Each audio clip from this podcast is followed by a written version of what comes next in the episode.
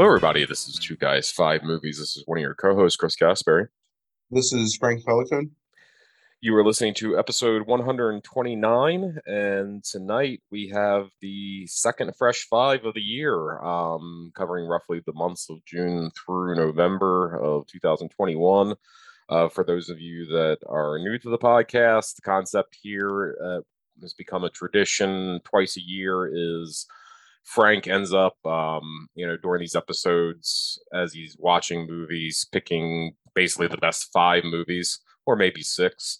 Um, that he's watched in the past like six months or so. Um, it's regardless of genre or year of release. So it's just kind of as he's watching movies. We've had movies from the 70s on here before. It just so happens that most of these movies are from the past uh, two years tonight. Um, but it's a great opportunity. It's always something I look forward to because we do have newer movies. Um, that I tend not to watch as many new movies as they come out. Although I think I'm getting better with that, Frank, over the years. Um, watching yeah. some newer stuff. But um, still, a lot of times these are movies that like um, I probably wouldn't have watched unless Frank um, made me, and um, they're always good list um, overall. So I'm I'm excited to talk about these movies tonight. Uh, just before we get into that, though, um, I just wanted to kind of plug at the beginning, um, rather than the very end of the podcast. Uh, we have just wrapped up the Quick Cage uh, uh, episode 91 was released earlier this week. It'll be the last Quick Cage episode. Um, we will be reviewing Cage movies. Frank will be reviewing Cage movies, um, not me. Um, next year when new movies come out, but um, he wants to call that the continuous Cage. So um, they will re- be released under the same feed and I will be making all those quick cage episodes season two here in the near future, so that they will kind of be separated from the primary podcast um, of Two Guys Five Movies. Um, and I'll still release those under season two in the future. But big accomplishment for Frank. Um, 90, 91 episodes and what, like 100 and 100 and some, yeah. Yeah, 100 and some movies. Ridiculous. Um, and um, yeah, so that kind of wraps up that supplemental podcast for the year. We will be back next year with a new concept for a supplemental midweek podcast. Um, in terms of the primary podcast, uh, this is the last kind of like uh, episode of the year in terms of our traditional traditional top fives. We move in in two weeks to cover the our year-end list which is covering movies from 50 40 30 and 20 years ago so it'll be the best movies of 71 81 91 and 2001 that we'll be covering for the rest of november and december um, and then we will have our special bonus episode um, at the end of the year, which we said on the quick cage is going to be talking about Batman Returns um, as our kind of Christmas movie. Um, at that point, we'll give more information about the supplemental podcast for next year. And then finally, because it seems like we're just doing all the podcasts, um, our most recent episode of the best 30 minutes that we do with our, what does Bledsoe call us? Um, our like guild mates, or I can't remember what he calls yeah, us. Yeah, guild mates sometimes. Yeah.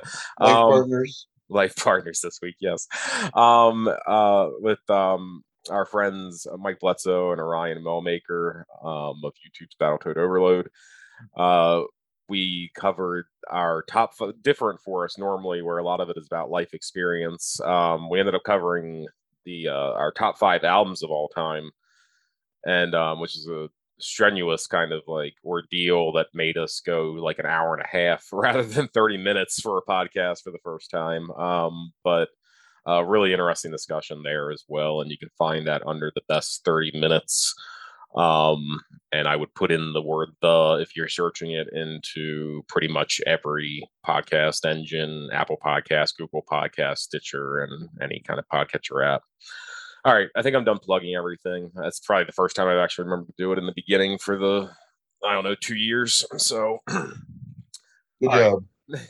so the um the Fresh Five um, I know that you're always like watching new movies, Frank. So before we get into the list, was there anything that like came close to making the list that you wanted to go ahead and uh, talk about? Um, there was actually a movie I watched uh, Wednesday this week called Deep House or The Deep House.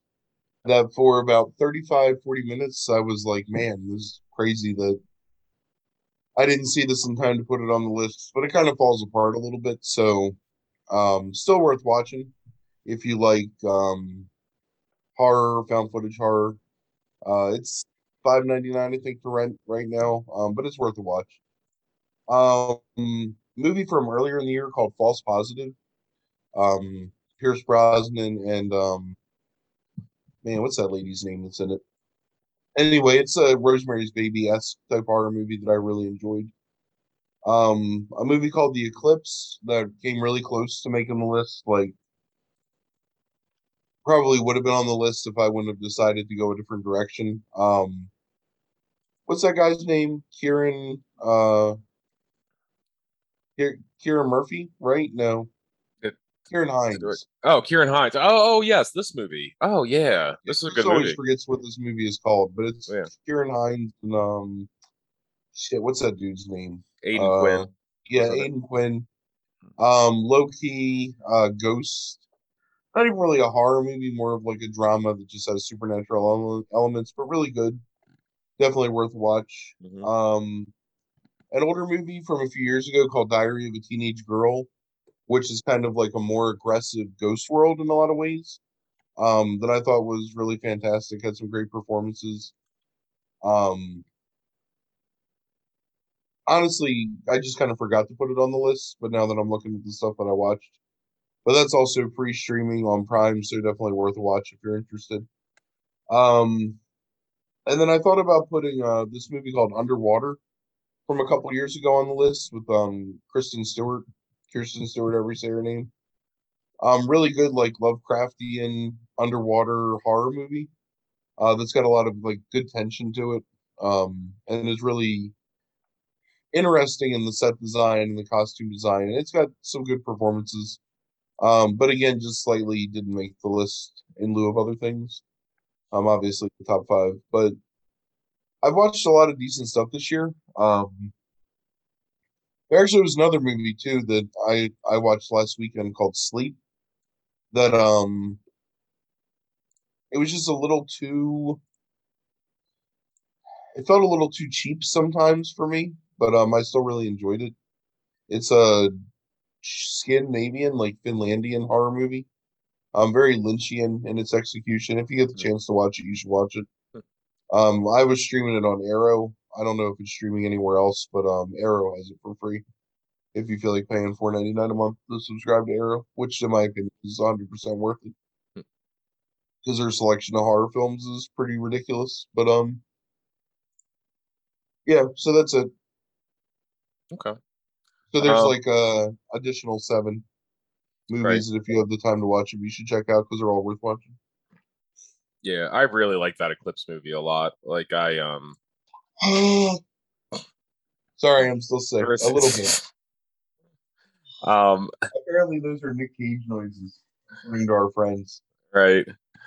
Um, yeah, I really like that Eclipse movie a lot. It was one of the few things like I have such a hard time like not pausing movies and stuff like that. Um, a lot of times and not breaking it up, probably because I've developed some sort of like you know, um, like weird attention like thing as I've gotten older. But um, and life getting in the way. But anyway, like I watched that outside um uh during the summer i guess and like just like watched it like straight through outside except for coming inside but even then i was on my ipad so i just brought it inside with me to pour my drinks and then went back outside um but yeah really great movie i really like that a lot so yeah it um it really came out of nowhere for me and i guess it's what like seven years old or something but no it's 2009 oh, okay so really old um no fanfare with it. I've never heard anyone talk about it. I just randomly was like, ah, fuck it. I like these actors. I'll just watch it one day, and um, really impressed with it. So yeah, yeah. All right. If there's a five A, it's definitely the Eclipse, and then it's I think it's still streaming free on Prime if you have Prime. So yeah, I think so. I think I've seen it in your watch it my watch it again in category or something like that show up. All right, you ready to jump in then? Let's do it. All right. So Number five on your list is Zola from 2020. It is directed by Janicza Bravo. It stars Taylour Paige, Riley Keough, Nicholas Braun, and Colman Domingo. It has an 88% from critics on Rotten Tomatoes and a 68% from audiences. You want to tell us a little bit about this movie and um, why it made your list? Surprised it's as low as an audience score as it is.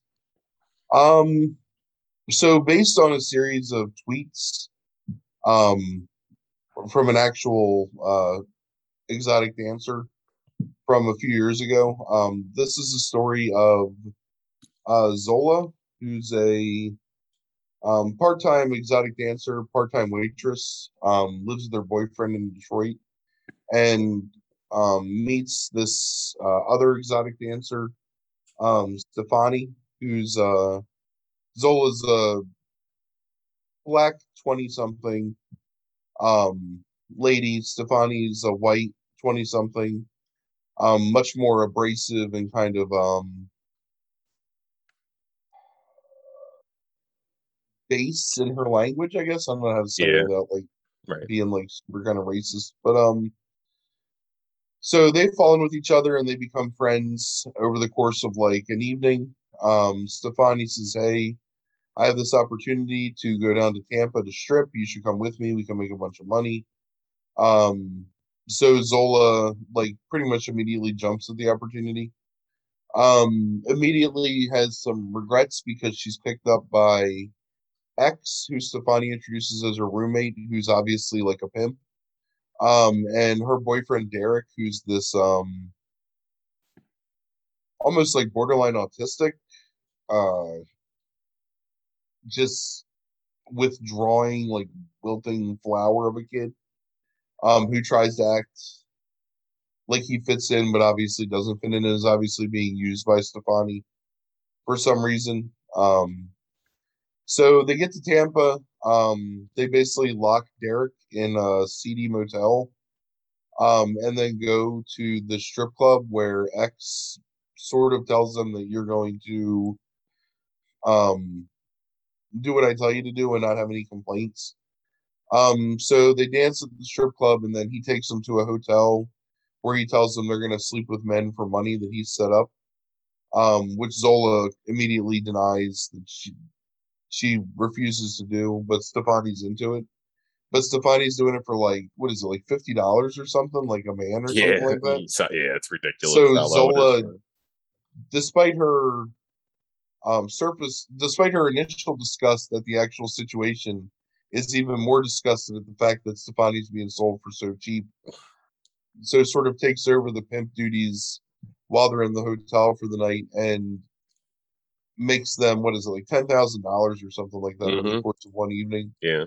with all these guys. I mean, a really sort of funny, but really kind of like disgusting and sad scene where it's just all these different men like coming in and having sex with um Stefani. Um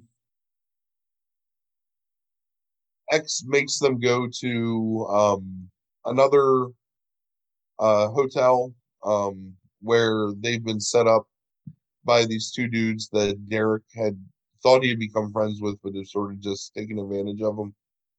Um, where they hold Stefani at gunpoint. Um, but X comes and sort of rescues him, I guess, um, in a way. Um, and shoots the one dude. Um, I don't know. It's hard to explain without like going in depth into like the dialogue in the scene. But it's a pretty funny scene, but it's also like a really disturbing scene. Like that's kind of the gist of the whole movie. Is there's a lot of stuff that makes you laugh out loud, but it's just so like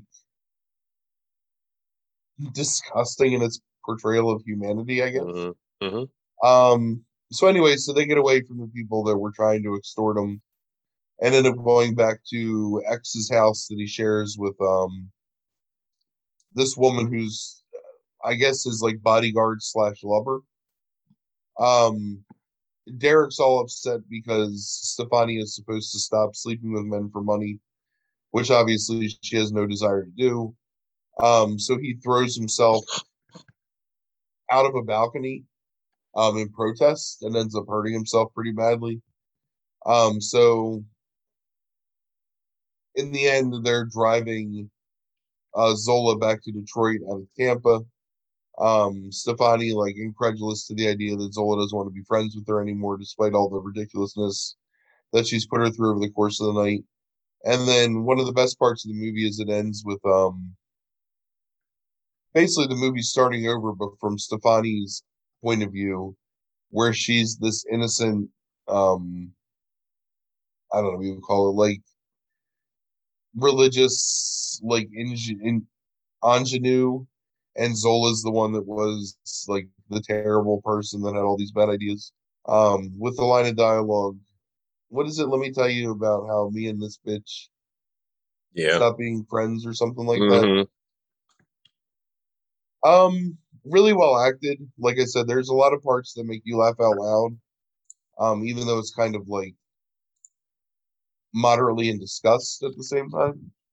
Um, I think it's really well paced. Um, I'm not a huge fan of fourth wall breaking much in movies, but I think it's done to pretty good effect here, like showing text message conversations and Instagram posts and tweets and Tumblr posts and whatever, like just kind of like chronicling the entire engagement, like the entire trip through their social media because that's such a big part of their lives.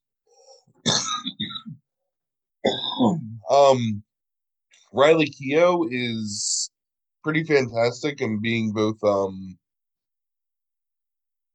like kind of a disgusting human being, but also a person that you legitimately feel sorry for. And her Stefani character, like someone that is obviously a victim of circumstance in some ways, but also leans into that circumstance and is just as much like an abuser as the people that are, abusing her. Um I think that uh oh what's her name? Um Talking about Taylor Zola- Taylour Paige. Taylour Paige. yeah. um does a really good job as Zola. Mhm. Um I mean just generally it's a really well acted movie. Like again, like for every time that you laugh out loud, like you kind of feel sort of some loathing for these people. Um some self loathing sometimes for as much as like you're laughing at their plight. But also just like some outward disgust for just how loathsome they are as human beings.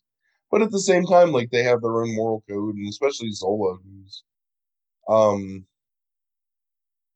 you know, obviously like no matter what, she's still concerned about looking out for this person who's in a bad situation and despite the fact that she stuck her it's Stefani's fault that she's stuck in the situation, she's still not willing to like abandon her like give up her own base morals to um get out and get away. So I think it's a pretty fantastic movie. Um it's one that I looked at for like probably a month and thought like, nah, like maybe I'll rent that someday.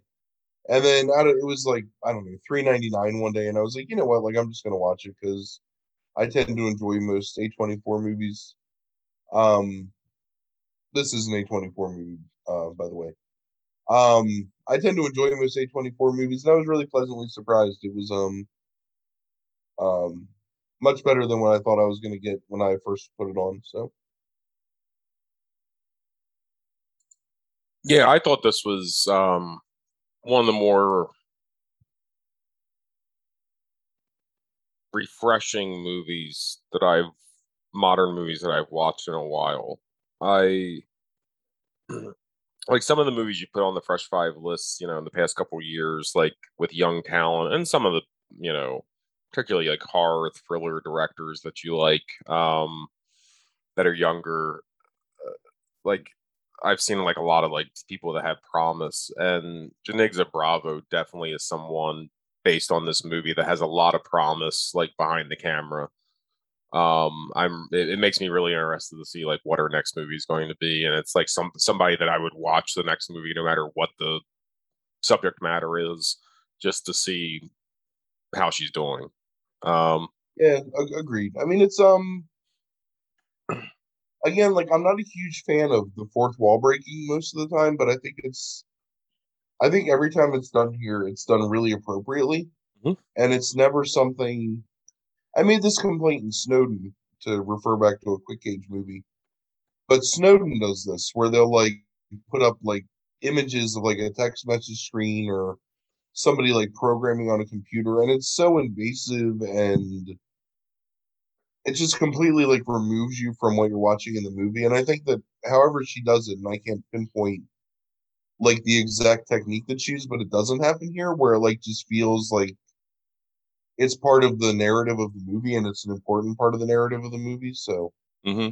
yeah it's the best use of social media and cell phones maybe that I've like seen in terms of like modern technology so far, like of integrating it into a movie um fairly seamlessly. Um like it's it, it's it's really impressive to me because I, I haven't seen it done this well in any movie. Um and like you said like i i thought the thing that was fabulous is balancing the horror of the experience and like the seriousness of that experience um like with the comedy aspects of it. And a lot of the comedy I mean the comedy comes from two places really. It comes from Nicholas Braun's performance as Derek. Um who's who he's he he's most well known for being what Greg in Succession. Um and like plays a similar character in Succession. Um but yeah, he, I mean he's his like kind of like being a doofus is is funny. It's sad, but it's funny. Um, he's he's a pretty talented actor when it comes to that kind of stuff. But yeah, um, and then it's like the comedy between the differences between the Zola and you know the, the the Stefani character, um, where they um like the difference between the two of them, um, and like a lot in, in a lot of ways the flipping of what would be perceived by you know, maybe people that um wouldn't know any better would be like the flipping of stereotypes in some ways. Um right. where it's the Keough character, it's like, you know, kind of using like more of like, you know, that urban dialect a lot of times and kind of appropriating that um, where you know Zola is more well spoken and more thoughtful and knows how to get herself out of situations and um, she's actually helping the Keough character, like despite her protestations, like you said, like become like you know basically, um, you know, overtaking the pimp duties. Like I think is like this. Yeah, I mean it's a stroke of brilliance, like to some degree, is that like she she knows what things are worth, um, right? And and and uh, despite despite being so um you know against it like you know also doesn't want her to be used um and i do think that there's like to some degree i especially from the Keough character i do think there's some affection that builds from her to zola um i don't know if it goes the other way at all um zola just wants to get the yeah. hell out of the situation but Zola's, do, Zola's disgusted with her yes he just can't let another human being like Mm-hmm. She has to, you know, has some base humanity, whereas um Stefani doesn't understand what friendship or humanity is. So to yeah. her, it's like, yeah. you know, this bitch is like my bitch, and right, and uh, and and and Zola has to stand up basically for her gender.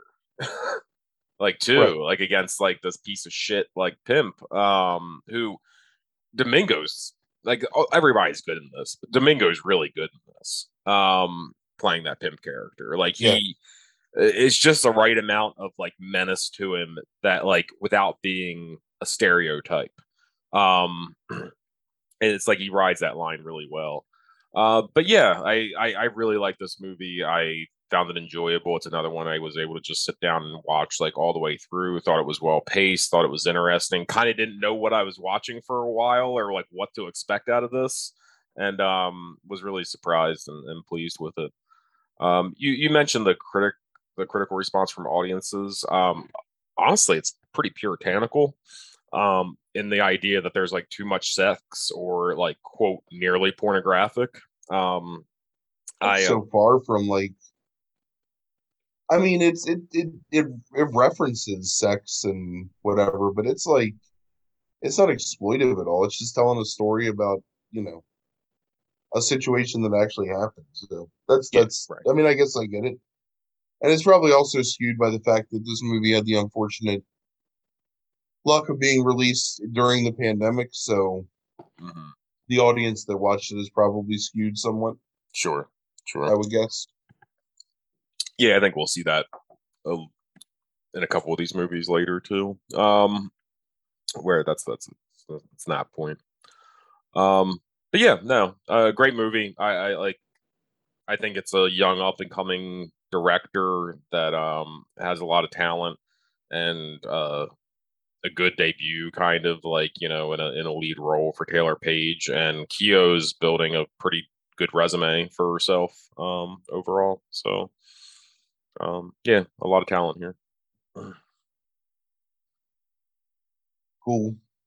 that's probably probably my second favorite movie on your list here. Um honestly You know, it's funny that you say that. Um, you talk about like the maybe the role reversal or perceived role reversal, just in the um the way that that Stefani talks, and um, it's funny because like working in the warehouse industry, especially down in an Mhm. area that's like adjacent to a city. Yeah. You, you you see that a lot. I mean, there's a lot of like um young white girls and young white males that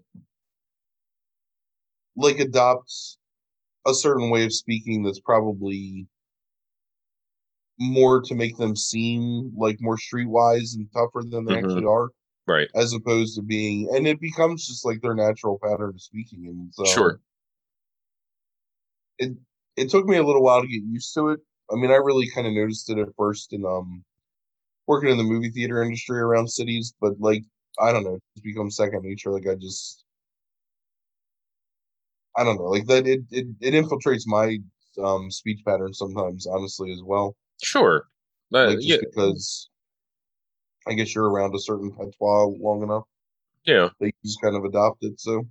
Yeah there there's certainly like words that i use or ways that i say words you know we were talking a little bit about that on the best 30 minutes but it's like you know growing up in like kind of like a, a mixed neighborhood um there's certain speech patterns at times that still come out to this day that i've developed um and you know um yeah i mean you end up just kind of like taking those things in i think like even when you're older, like you still start taking them in and replicating them in some ways, just because that's the milieu that you're in and the culture, you know, the way people speak and stuff. And yeah, that makes perfect sense.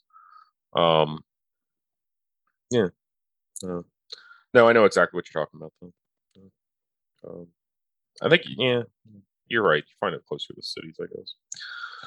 All right. Um, so number four on your list is 2021's Candyman. Um, it is directed by Nia DaCosta. It stars Yahya Abdul-Mateen II, Teyonah Parris, Nathan Stewart Jarrett, and again Colman Domingo. It has an 84% from critics and a 72% from audiences. You want to tell us a little bit about this sequel and um, why it's on the list?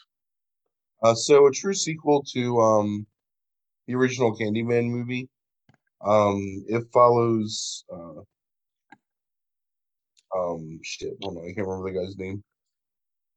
Um, Anthony, uh, who's a visual artist, um, in the same Cabrini Green area of Chicago, except that Cabrini Green has been um turned into a um, upscale, whatever you want to call it, like um, almost like yuppie, like bourgeois neighborhood.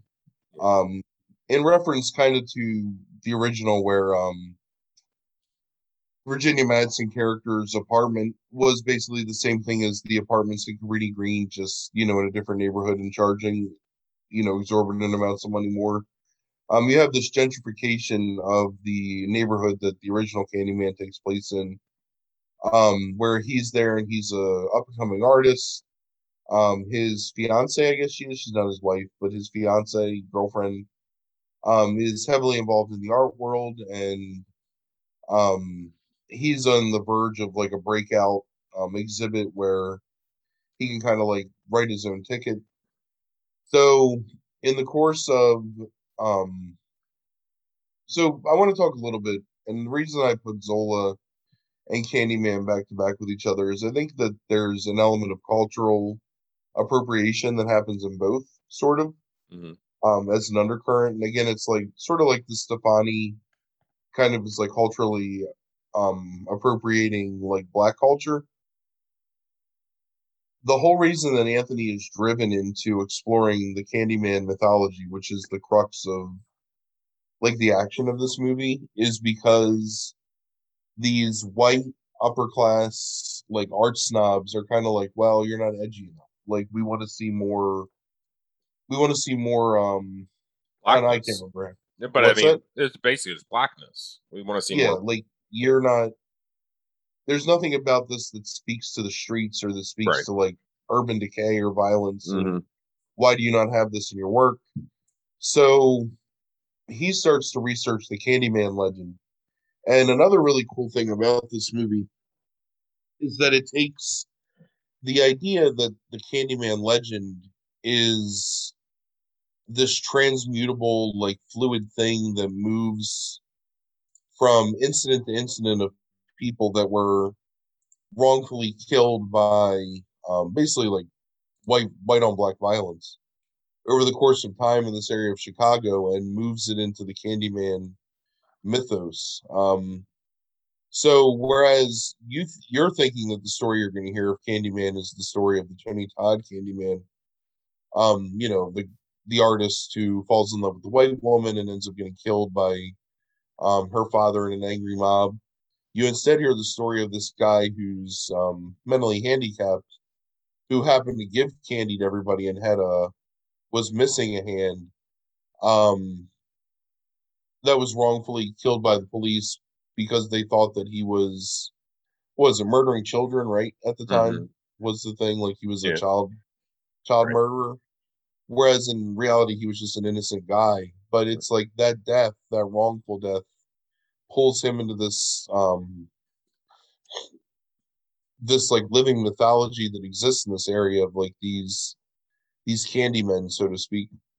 Um so anthony starts to research that part of it meets some people that knew what had happened in the area um you find out over the course of time that he's um uh his mother lives in chicago still but his father had killed him so his father was an artist and he killed himself right isn't that right he Yes. killed himself it's, it's been a while since i've seen this movie at this Yeah. point Mhm. um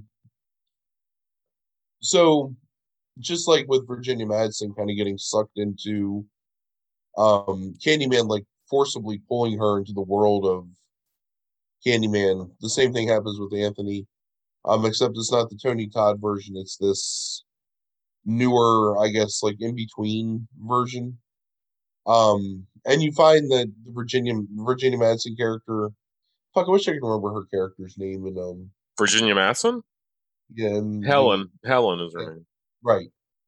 You find out that Helen really like is still considered to be like a killer and had murdered um the child in the um the housing project and he killed the dog and like all the things that you see in the first movie were the result of the Candyman and that the child actually lived. Um so things start to infect his life both um, metaphysically in terms of like him seeing things and um, things happening around him, and also physically where he gets a a cut on his hand that ends up like growing an infection and um, eventually causes his hand to you know like fall off basically. Um,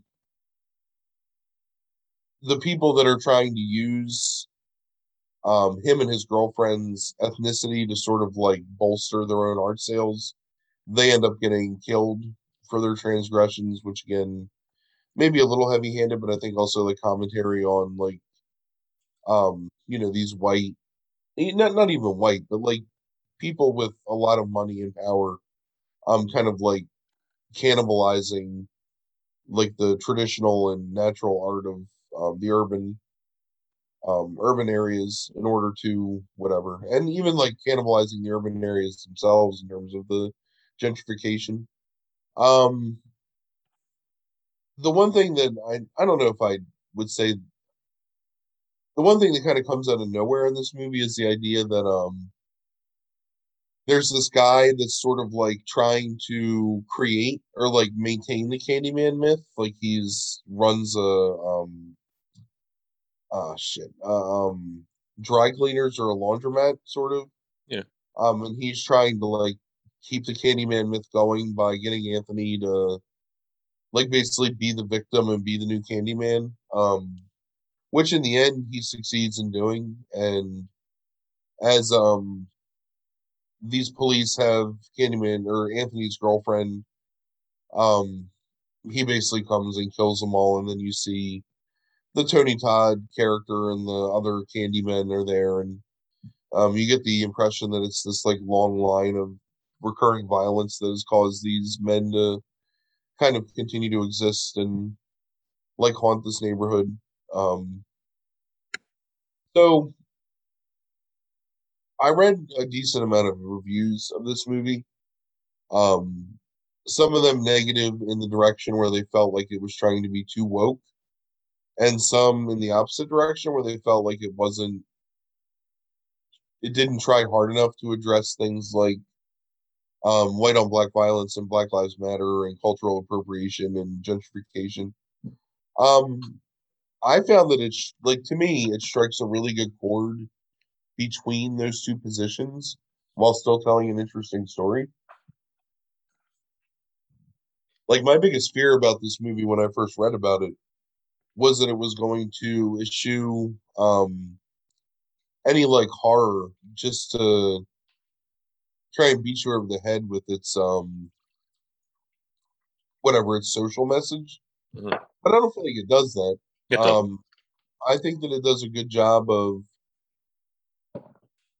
telling a sequel to the Candyman story. Um, and I'm just gonna spoil this because whatever. Like, I think it's important. It turns out that Anthony is the child that was in um, that Helen saved from the bonfire at the end of the first Candyman. That he's he's that kid that's like grown up now, and it's one of the reasons why it's like important for him to continue, um, you know, continue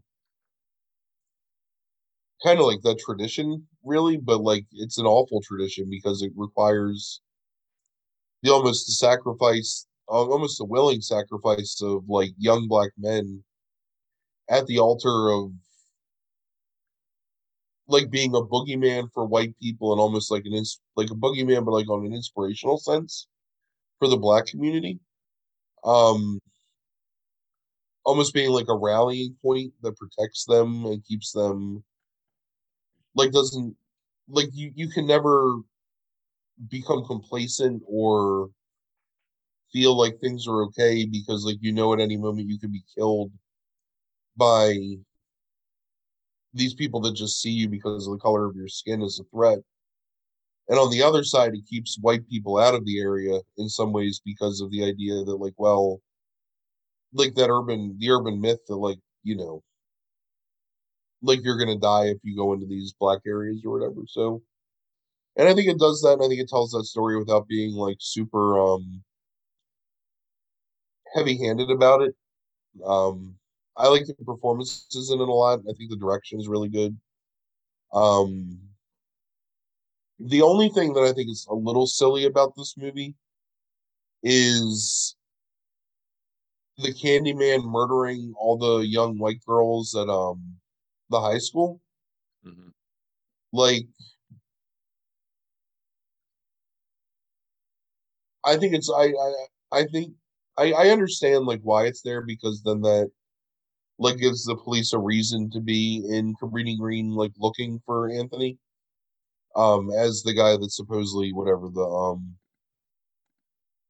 the perpetrator of that crime but it's still just kind of silly I think Yeah. But other than that, I thought it was a really good movie, and I really enjoyed it all the way through. I'm looking forward to watching it again someday.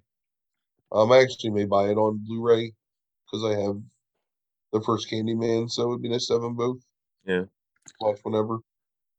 I have to rethink a little bit of like what I thought about this movie because your your description of this um, sounded much more interesting than the movie I watched. um, like I agree with you on your your interpretation. I don't think that it's. I I think if anybody thinks it's too woke, then they are, um, very sensitive. Um, if they right. think it's too woke. Um, and and and and and I don't think that it isn't woke enough. So it's like I don't understand those criticisms. I think that's like putting political, socio-political common, like you know, like um a bias like onto the top of this movie in some way. Like I I think trying to be more objective about it, I think it, it hits the right chord in that way. Um I think that I think I don't like I there's things I don't find interesting as much about this movie as I did about the original um in terms of some of that commentary. I I think the I don't think it's heavy-handed, but I think it's a little stereotypical the way the kind of like kind of appropriation is dealt with in this movie compared to the first movie like the first movie feels i mean i'm sure this happens like you know like with these like white art house you know like like art gallery like owners like doing this stuff. But like I thought it was such a more interesting story in the first one of like the graduate student making their name, and maybe that's because I understand academics better than the art world, but it's like the graduate student making their name off of like like black tragedy, it, it, like the that that makes that that feels a lot more real to me than this art the art gallery thing and the gentrification of the neighborhood just feels like it's been done to death to some degree anymore to me, to where it almost feels like a stereotype. Um, so I, I, thought I thought the social commentary was a little bit more interesting. Look, this is still a really important topic, and it's even interesting in its own right what you were describing about the way that all of these figures end up becoming part of the Candyman legend and kind of morph into this like singular narrative of you know um white injustice towards black men. Um you know and I, I think that's all really interesting and important. Like i just thought that like compared to the first movie i thought there was a much larger intersection of race and a better portrayal to some degree of like the class and gender aspects of things that like make it such an interesting movie um, that being said, I like the socio-political stuff in this movie. I, I think that it's that it's really well handled. I think it's the fact more than anything. I guess I just was like, okay, like I, I don't dislike the movie. Like I, I I think it's good. I think it's really well filmed. I think DaCosta's direction is is really well done in this. Um, Yahya Abdul Mateen is kind of uneven at times throughout the movie, I think, in the performance. But I mean, overall, the acting is solid. And um, I, I just think that it's because it turns into a slasher movie. Like, and and and a fairly stereotypical, as you pointed out with like the high school stuff. To me, like a fairly fairly stereotypical slasher movie and I thought those aspects of it just kind of because I have such a problem with those movies, like just being such the same thing. Like there's times it just felt like that's what it was. And I think that's probably what bothered me more than anything, where I'm just like, okay, well filmed, looks nice, well paced even. Yeah. But uh, it's just kind of like, oh, okay. So I I think one of the things that I took from it that it maybe made me like it a little more and like read a little more into it was I felt like, and not in terms of how it looks or even that it's even expressed here, but I felt kind of like a um a spiritual connection to Basquiat in the way that um hmm. especially in the way that like he's viewed by these vultures basically yeah um yeah. that his art is okay at one moment and then not okay and it's really just I don't know. I yeah. I think that's a really interesting idea when you think about like like that insidious appropriation where you're still you're ostensibly elevating the black artist or the not even doesn't have to be black, but like the the outsider artist, you're elevating them into your art world, but you're like you're the one profiting and you're the one stealing like their art for your own gain. And ultimately, you know, like taking the houses from the people that lived in that area and changing the community and making it like different and more expensive where people can't afford to live in that area and we we see that where we live all the time here where there's parts of this county that we've grown both of us have lived the majority of our lives in that you never would have been like if you like anyone could have afforded to live in 20 25 years ago and has been so changed that it's been priced out of the realm of the people that originally lived there Sure. so Sure. I don't know. Yeah. I think if I I would like to someday watch both movies back to back and look at those parallels because I really think that DaCosta is purposefully aping not aping, but like paying homage to different things in the first movie without making it so obvious that it just feels like you know, it feels like homage, I guess. Sure. I don't know. Yeah, could Um, be. Could be. I thought I was gonna really dislike this movie, I'll be honest with you, and I was afraid of watching it and was so happy that I enjoyed it from start to finish for the most part. Even the slasher stuff with the girls in the bathroom I think is funny, kinda. Um, I just I, I think you can remove that subplot and get there in a different way and it would still be okay.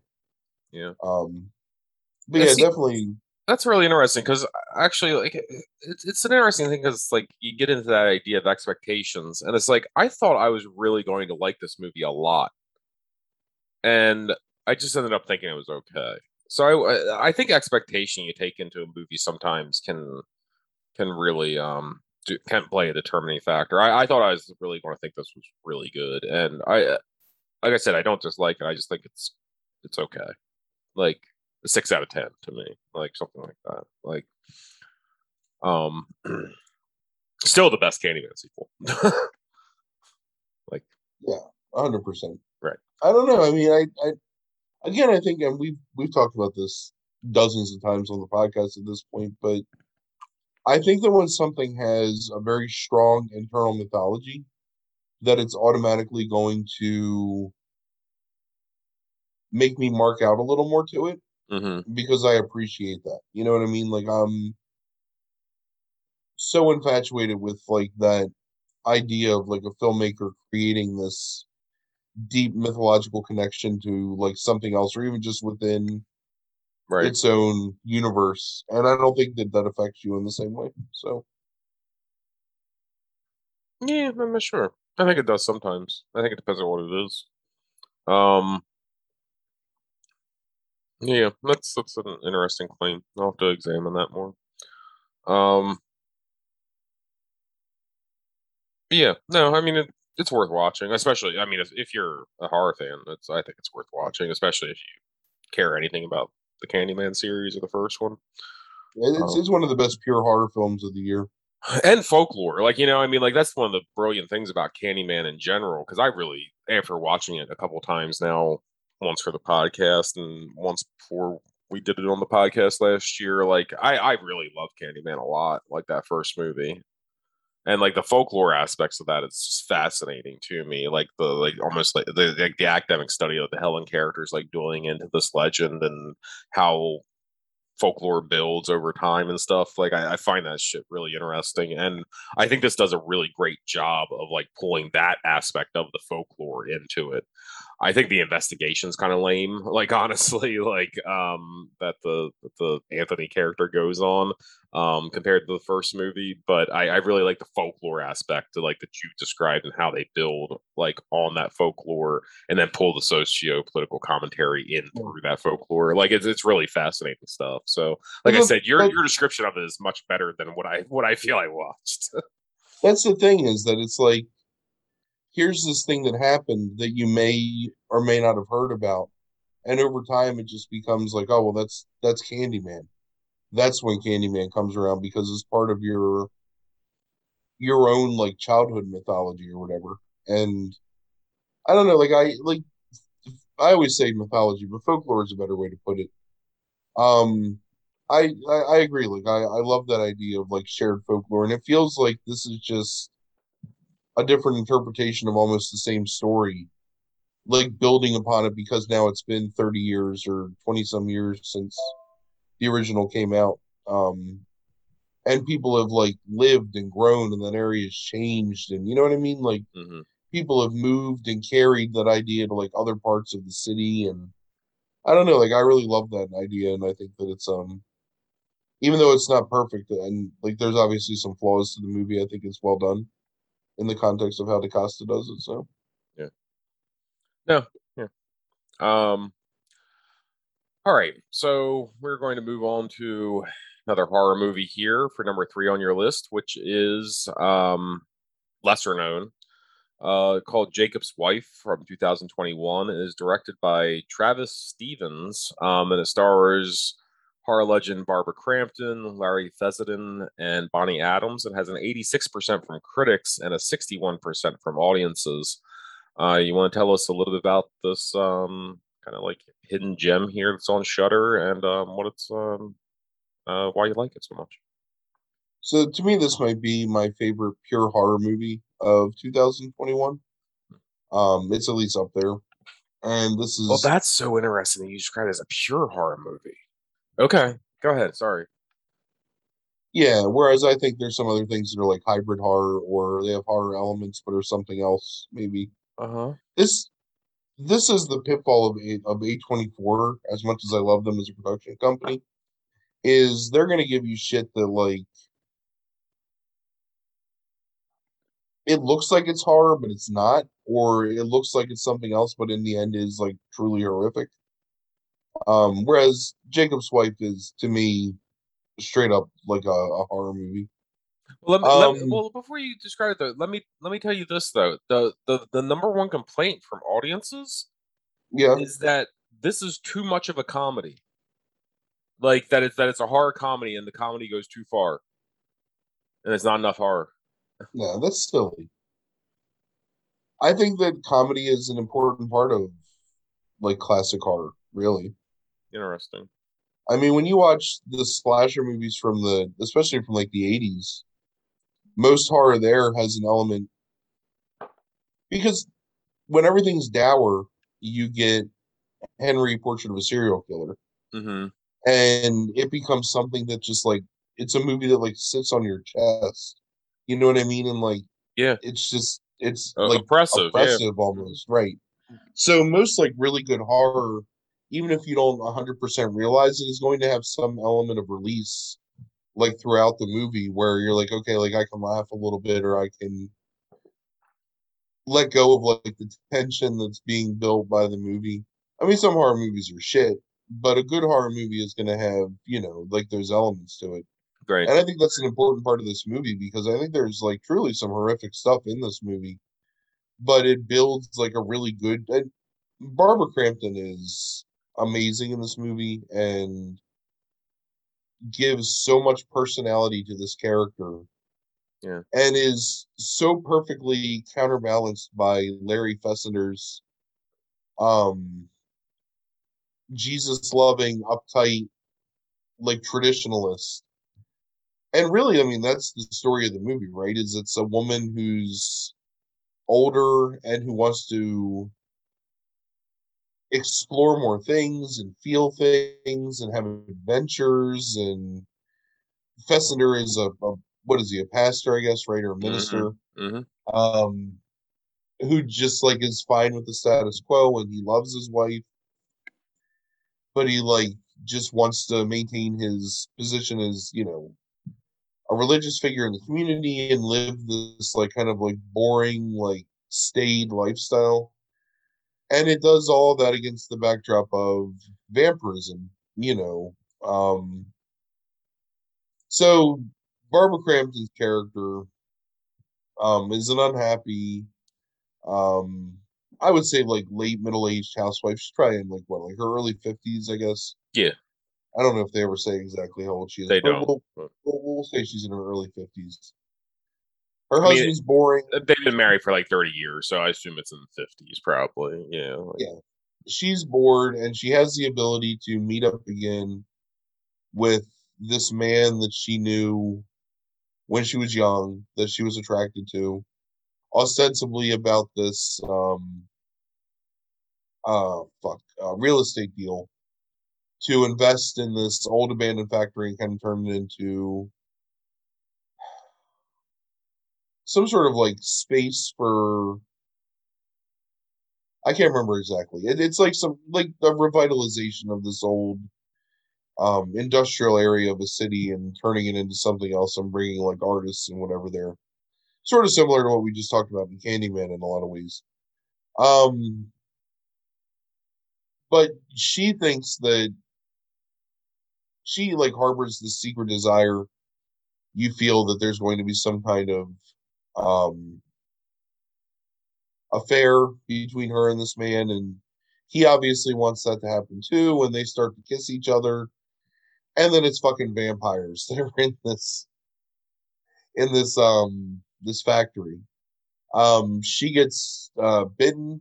Um she basically starts to become a vampire.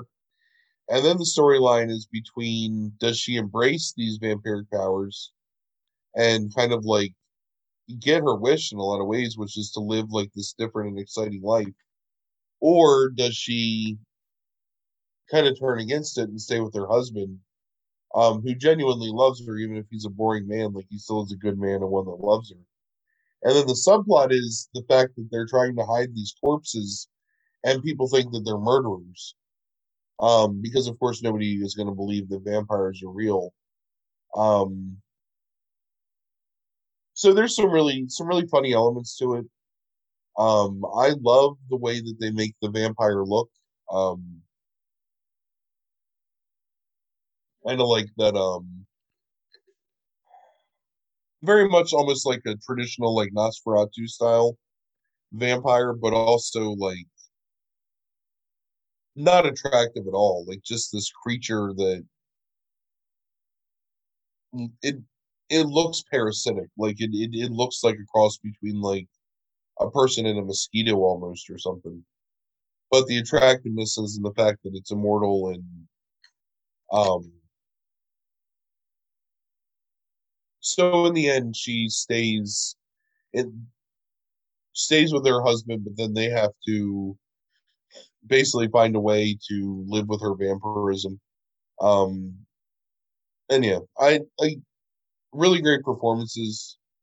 Um, out of all the movies on this list, I think this is the easiest to watch and the most fun to watch. Um, it's the least like problematic, I guess, or complicated.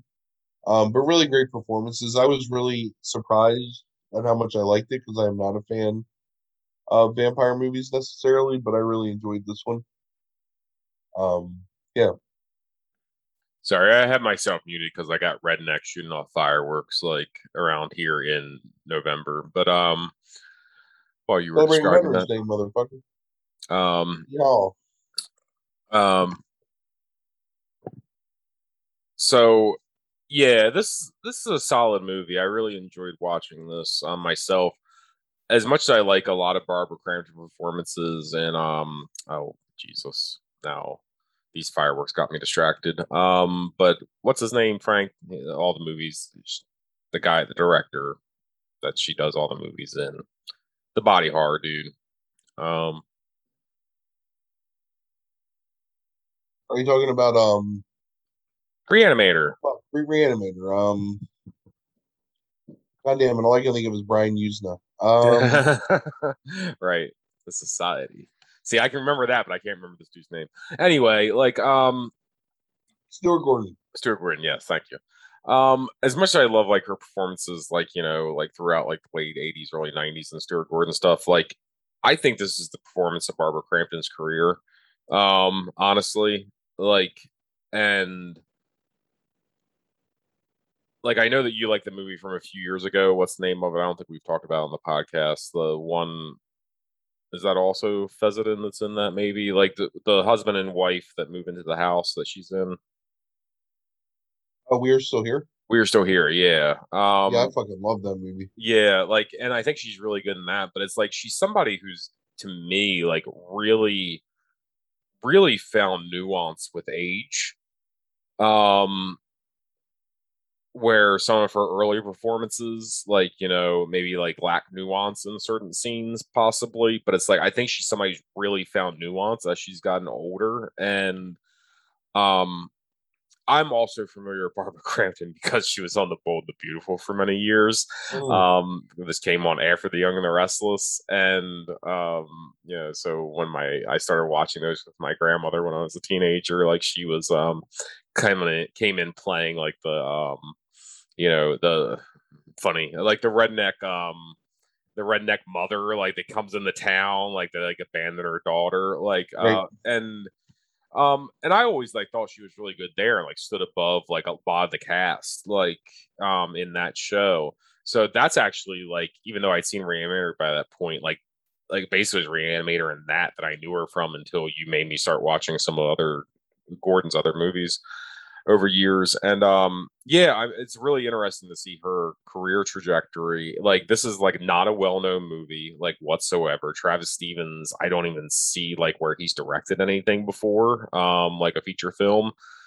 But damn if this isn't a solid movie, I think. Um it has like a decent sense of humor about itself while still remaining a horror movie um a really look I, you're not going to like this comparison whatsoever you're going to absolutely despise this comparison but it's like to me this for vampire like a vampire story does what season of the witch did for coven stories back in like the early 70s of like telling this strong feminist like you know like tale of the housewife who is like overcoming um you know like all of like these like obstacles like societal obstacles um and personal obstacles like working against her and i um yeah i i i really enjoyed this a lot i thought it was i thought it was a solid movie it's not going to set the world on fire it's not like you know but it's it's a solid movie Yeah, I um I agree. Um I don't like that. I made Frank put his fucking tongue like inside of like his um inside of like his lower lip on that one. it's true. I wish I could watch like I, I'm never watching that movie again. Ever, No, oh. somehow yeah, I don't think you are. fuck me. Um, I really would like to put We're Still Here on a list sometime. Mhm. Um, because I fucking love that movie. I, Good probably movie. watched. We were talking the other day just randomly about movies we've watched more than fifty times. Um, and then I said like if it was more than thirty, like here would be my list. I've legitimately watched We're Still Here probably five or six times. Hmm. Um, and for being just like this random mid 2010s horror movie, like there's so many things about that movie that I absolutely love and I think are tonally like perfect in terms of what I love in horror in general. Like, I don't know. Yeah, I mean that's a better movie than this movie is. Like I think Yeah, absolutely, but it's this is- it's one this of the best horror movies of the past 20 years and nobody like knows it. about it at all. Yeah. Um. But um. But I, I I still even based on that I think this is uh Crampton's uh I I think this is like the performance of her career so far. Like It's a really great performance. Yeah. And it's got a element of like sensuality to it, but it's Mhm. also got this like I don't know how to describe it. Like um like sad, like faded romance to it. And, yeah. Like she just it's it's just this genuine, like warmly human performance where like you legit kind of feel for her and all these changes she's going through and you're you're sort of rooting for her to succeed in a lot of ways, I think. And I think that Larry Fessenden is um maybe one of the more underrated talents in like genre films over the past 20 years just because he's directed and done production design and acted and he's just he's kind of just omnipresent but in a really subtle way throughout like horror over the past like 20 years and definitely a dude that um Because every time Fessenden directed Wendigo, right? yeah. Yeah. It's I I need to watch that movie again. So that movie's free on Tubi perhaps somewhere. It's Makes free sense. right now. Um maybe it's on like IMDb TV or something. Yeah. But anyway, like I didn't really enjoy it when I first saw it, but I would like to give it another chance. Right. Just because like in the ensuing years, like seeing him in so many things, I've really come to appreciate like what he chooses to act in and what he chooses to lend his name to. And I thought I think he's a really um really interesting guy. Right. So, Yeah. Because we just talked about him recently. He has a very very small role in late phases. Um but yeah, he's very particular about like I think he knows his I think he knows his uh, what what he's capable of and what he's not kind of um and and and chooses accordingly based on that. Um he's a very very unique um look to him as well. So it's like he definitely I don't know how to say it. There's definitely like certain roles that he's that are custom made for him in some ways. mhm. Um and he certainly I think like excels when he gets those roles. right. Um Yeah. Yeah, really great character actor that I and another guy that I think is just kind of underrated or maybe not doesn't nearly have the um the cachet or whatever that he should for Right. as talented as he is. Yeah. Um no, yeah, agreed. Um Yeah, but yeah, this is a solid movie. Uh, it's on it's on I think it's Shudder exclusive, right? If I remember correctly. So Mhm. yeah, it's on it's on Shudder. Um or I guess probably I guess AMC Plus. It's on AMC Plus Okay. well. All right. Um which is a trick if nobody knows that like that Frank Frank is utilizing now, which is if you just subscribe to AMC Plus, you get all of AMC's catalog and most of Shudder's catalog, you think? I haven't found anything yet that isn't there. Okay. Um, like I went on Shudder today and just saw what was new to see if I wanted to resubscribe to it, and I went to AMC Plus to see if it was there, and it was all there. Okay. So, All right. So yeah, there's a little trick for you if you don't know it. Um, AMC Plus. Um, and now that you're doing AMC Plus, I told you now you can watch Mad Men. So um, I can. yes, um, you can. Um, ha- okay, you you explain number two to him, Frank, and I'll introduce him after you're done. But I, you tell me, you, you explain to him your your cheat and um and and then um what order you want to talk about him in, and I'll introduce. So the two films that are at number two um, are together not because they're uh, tonally similar or um, share any kind of real like narrative hook or whatever. Um, really, it's just they're both A24 movies that are gorgeous and slow paced. And I think that like the so I made the Fresh Five list what, like three, four weeks ago I gave you the final Fresh Five. or Yeah. maybe mhm. um, and at that point, I had seen both. I had seen both of these movies, but the one movie I may or may not have fallen asleep while I was watching Uh-huh. um, in the movie theater. And friend of the podcast, Jason Heaster, um, mysteriously, like I don't know how it happened, he allowed us to watch this movie again. Mhm. Um, so in watching it, I was like, you know, I really enjoy this movie a lot.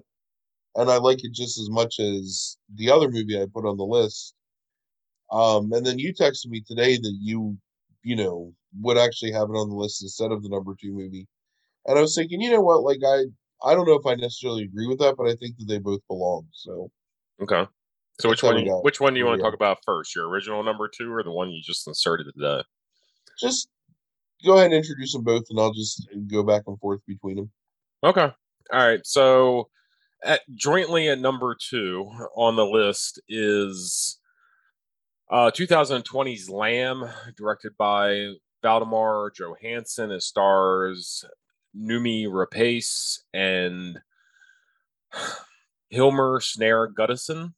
Yeah. It has a 84% from critics and a 61% from audiences. Those Icelandic names are tough, man. I had to listen to Gut, Yeah. Gut, so many times to understand what was being said there. Um, and then, huh? I need to put some more uh, Bergman on here for you. um, and then uh, to B or whatever 2A is uh 2001's The Green Knight. It's directed by David Lowery. It stars Dev Patel, Alicia Vikander, um, Joel Edgerton, Sarita Choudhury, and Sean Harris. It has an 89% from critics and a 50% from audiences. There you go. All right. So, Lamb is the story um, of this childless couple that are farmers in the Scandinavian mountains, I, Finland, I guess, Finlandian mountains somewhere. Um, they raise sheep, and one day, um, a baby is born to one of their mother sheep um, that has is partially human, so it has like a human body with a lamb's head and a lamb's um, like front forepaw. Um, so they decide to raise it as a human child, um, which they do. Uh, the man's brother comes in and he's kind of disgusted that they're raising this child and this this creature that he considers it in this way.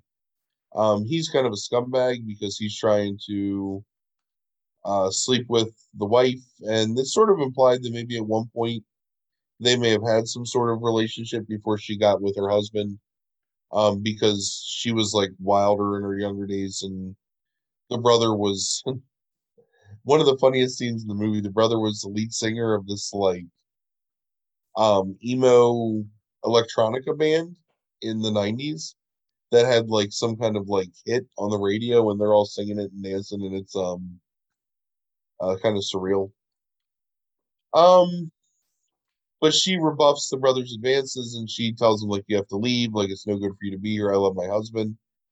Um and the husband is you know like a really good guy and he's like loves the child like they both love their kid.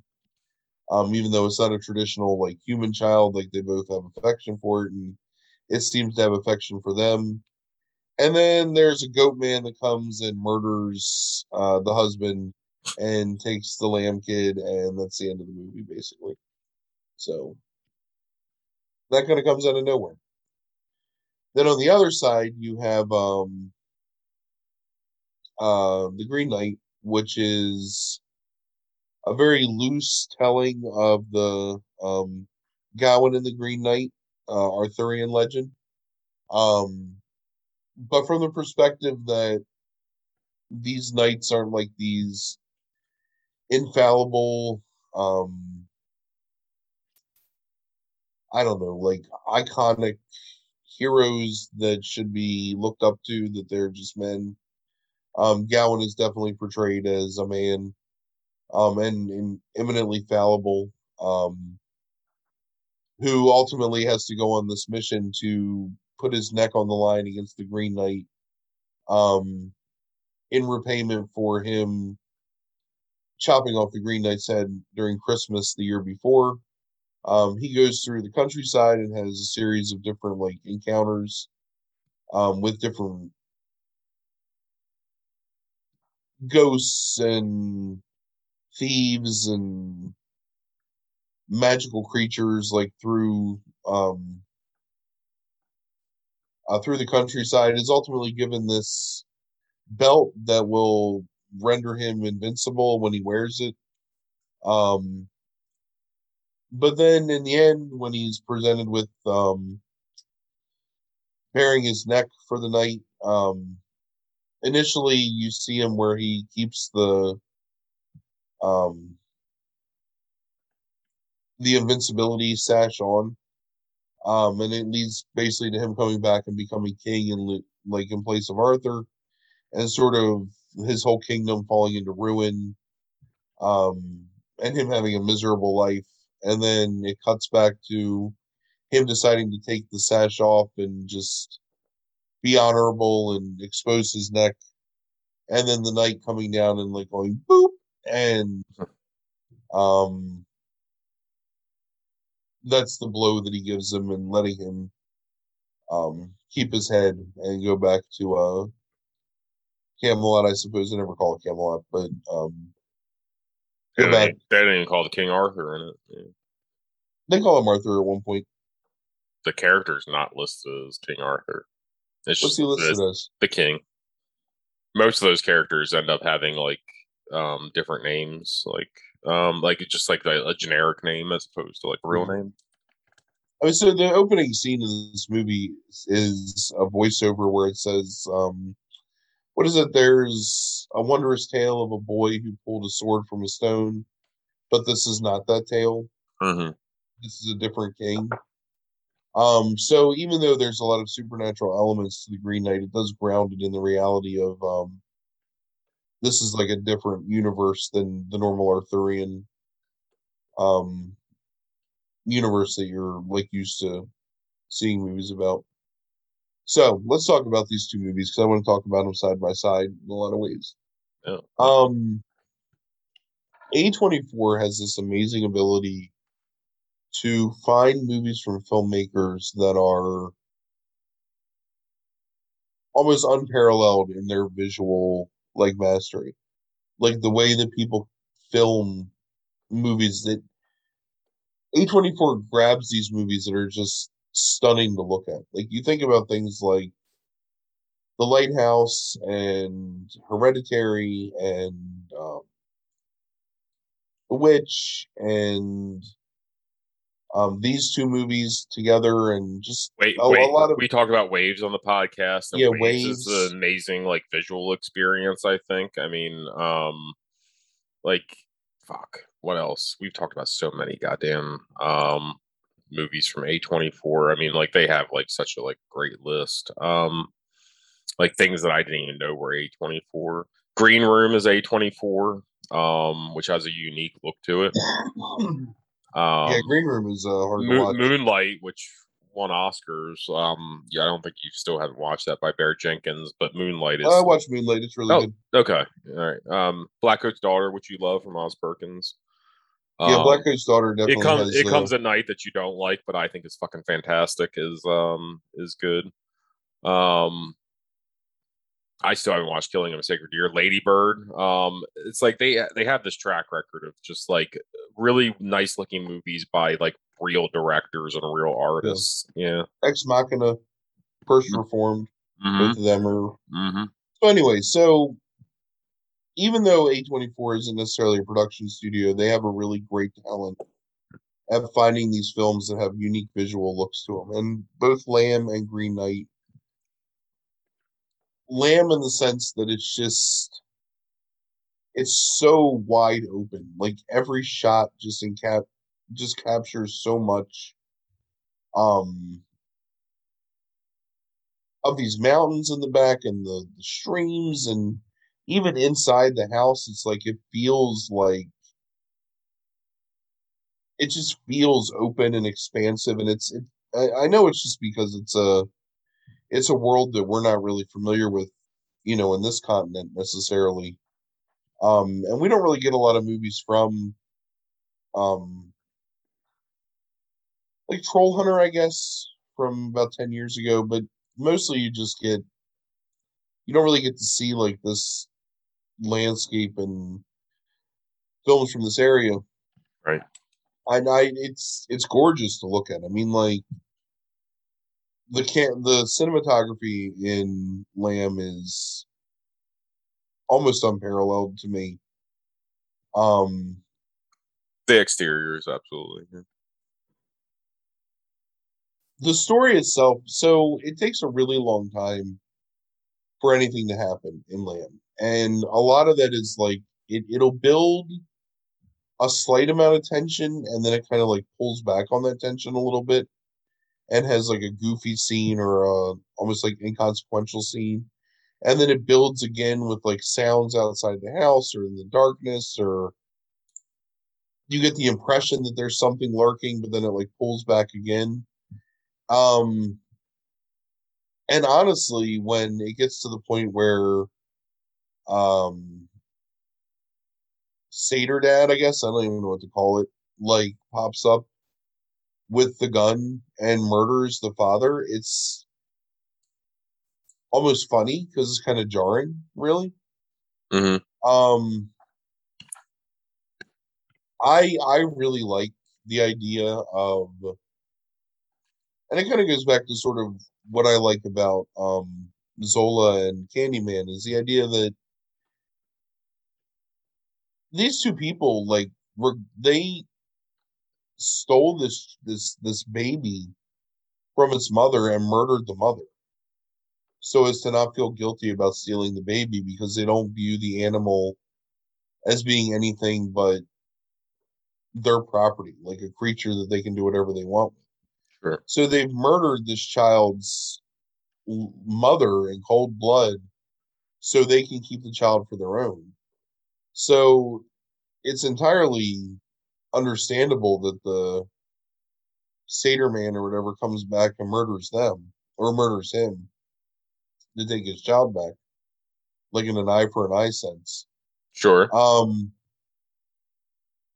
i think it's cool that like it's never explained that it's just kind of here's this thing and i'm sometimes a big fan of that and sometimes i hate it but in this sense like i really enjoy that idea that like you know you never know like what that creature is like it never explains what that creature is you don't get any kind of like backstory or Well, I'm assuming it's the father, right? Like it has to be. Like I mean, of course I'm i don't mean like that i just mean Yeah. like where does it come from is it like some kind of mutant is oh sure. kind of- There's this like supernatural thing that you don't understand, right? Like you know, like yeah like mythological creature sure mythological. That's probably better. Like so, I've agreed with everything you said, and the, the longer I get away from this film, the more like I'm less keen on it. I think.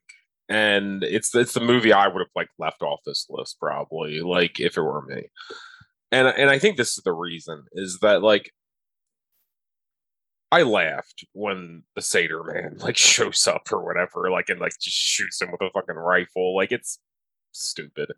Um, and look, this movie's really pretentious. Like, I think this movie's beautiful. I think that I was actually captivated by most of it. Like, I think I think the runtime's a little long for what this is. Um, like I, I think you can trim, like especially in the middle of this movie. I think 20 you trim- minutes yeah, sure. Yeah Like th- this doesn't need to be any more than 90 minutes, like for what it is.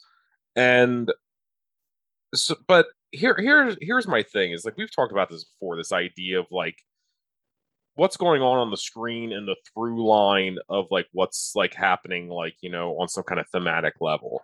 And I'll be honest, like you know, it's like I don't know what the fuck's going on on a thematic level here. It makes sense for quite a while where it's like these are two people that's like relationship is broken because obviously either they that they lost a child at some point and miscarried right okay and it's like because they had the baby i know that they're like you see the um crib and everything and you know and then it's like okay so they get this like other chance and then it's like i'm even i'm on board throughout all of this right? Like where it's like okay and they get this other chance the the the lamb's mother like is you know like following them trying to get her you know her child back basically and then the mother like shoots the, the you know the the goat and like you know like lamb whatever and it's like okay i'm fine with it all until this point.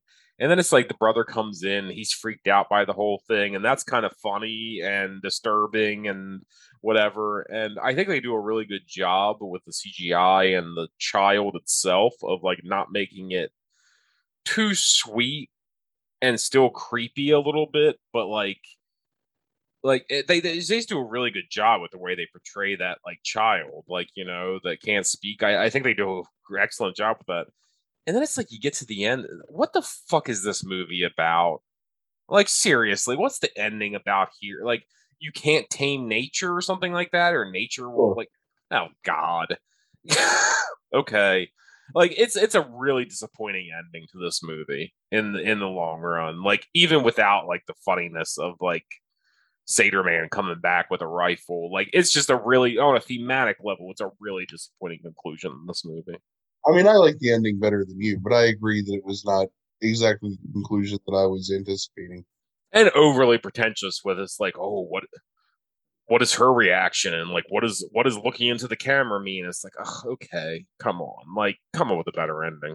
It's like a Michael Crichton ending. Fuck that. Fuck that ending. All right, so let me move on to the Green Knight. Okay, Um, yeah, let's do that. so and then I want to, I'm gonna, I'm, I'm, I'm, I'm gonna tie them together in a way that you're not anticipating. okay. Um, or maybe you are, and you'll be like, "Yeah, I, I thought the same thing, you asshole."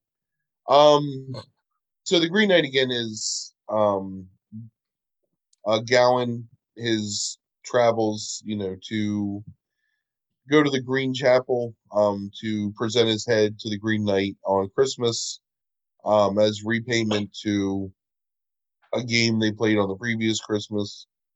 Um, along the way, he kind of gets humbled by these thieves who steal his sash and kind of tie him up and leave him for dead. Um, he helps to sort of right the wrong of the spirit that um was like raped and murdered by these people, and he kind of corrects that wrong there. Um, stays the night at this um manor where basically everybody wants to fuck him, I guess, kind of. Um, and that's where he gets his magic sash. Um, one of the weirder scenes in the movie, uh, his sash that's imbued with his own like bodily fluids, so to speak. Hmm Um, that'll prevent him from ever being like harmed or whatever. Um, where and again, like I've already said this, he ultimately goes to the chapel and presents his neck, and then you get the two different futures that could possibly happen. Um, number one, this movie is fucking gorgeous. Uh, even the scenes that are filmed in the muck, because it's definitely a movie that embraces the idea that the Middle Ages were not like necessarily a clean place for people to live. Um, it is a fucking gorgeous movie. Um, every scene in the movie is infused with like richness and saturation and color to the point where it's it's almost too much to watch sometimes because like everything is so gorgeous in it that it's like I don't know it, it's it's almost an assault kind of in that way Mhm. but I, I ultimately like um i feel bad that i fell asleep watching this in the theater because when i watched it again i really really enjoyed it. Um i love the performances in it. I love the um out of all the reviews that I've read out of this, one thing I'll say about the performances real quick is people don't mention Dev Patel enough in this and how good he is. oh Dev Patel's amazing he's he's i mean obviously because he's playing um Gawain but he's so many people talk about the direction like you did, but it's like Dev Patel's really good in this fucking movie. he it, it's good in a really subtle way too because Mhm. he goes from being this aimless feckless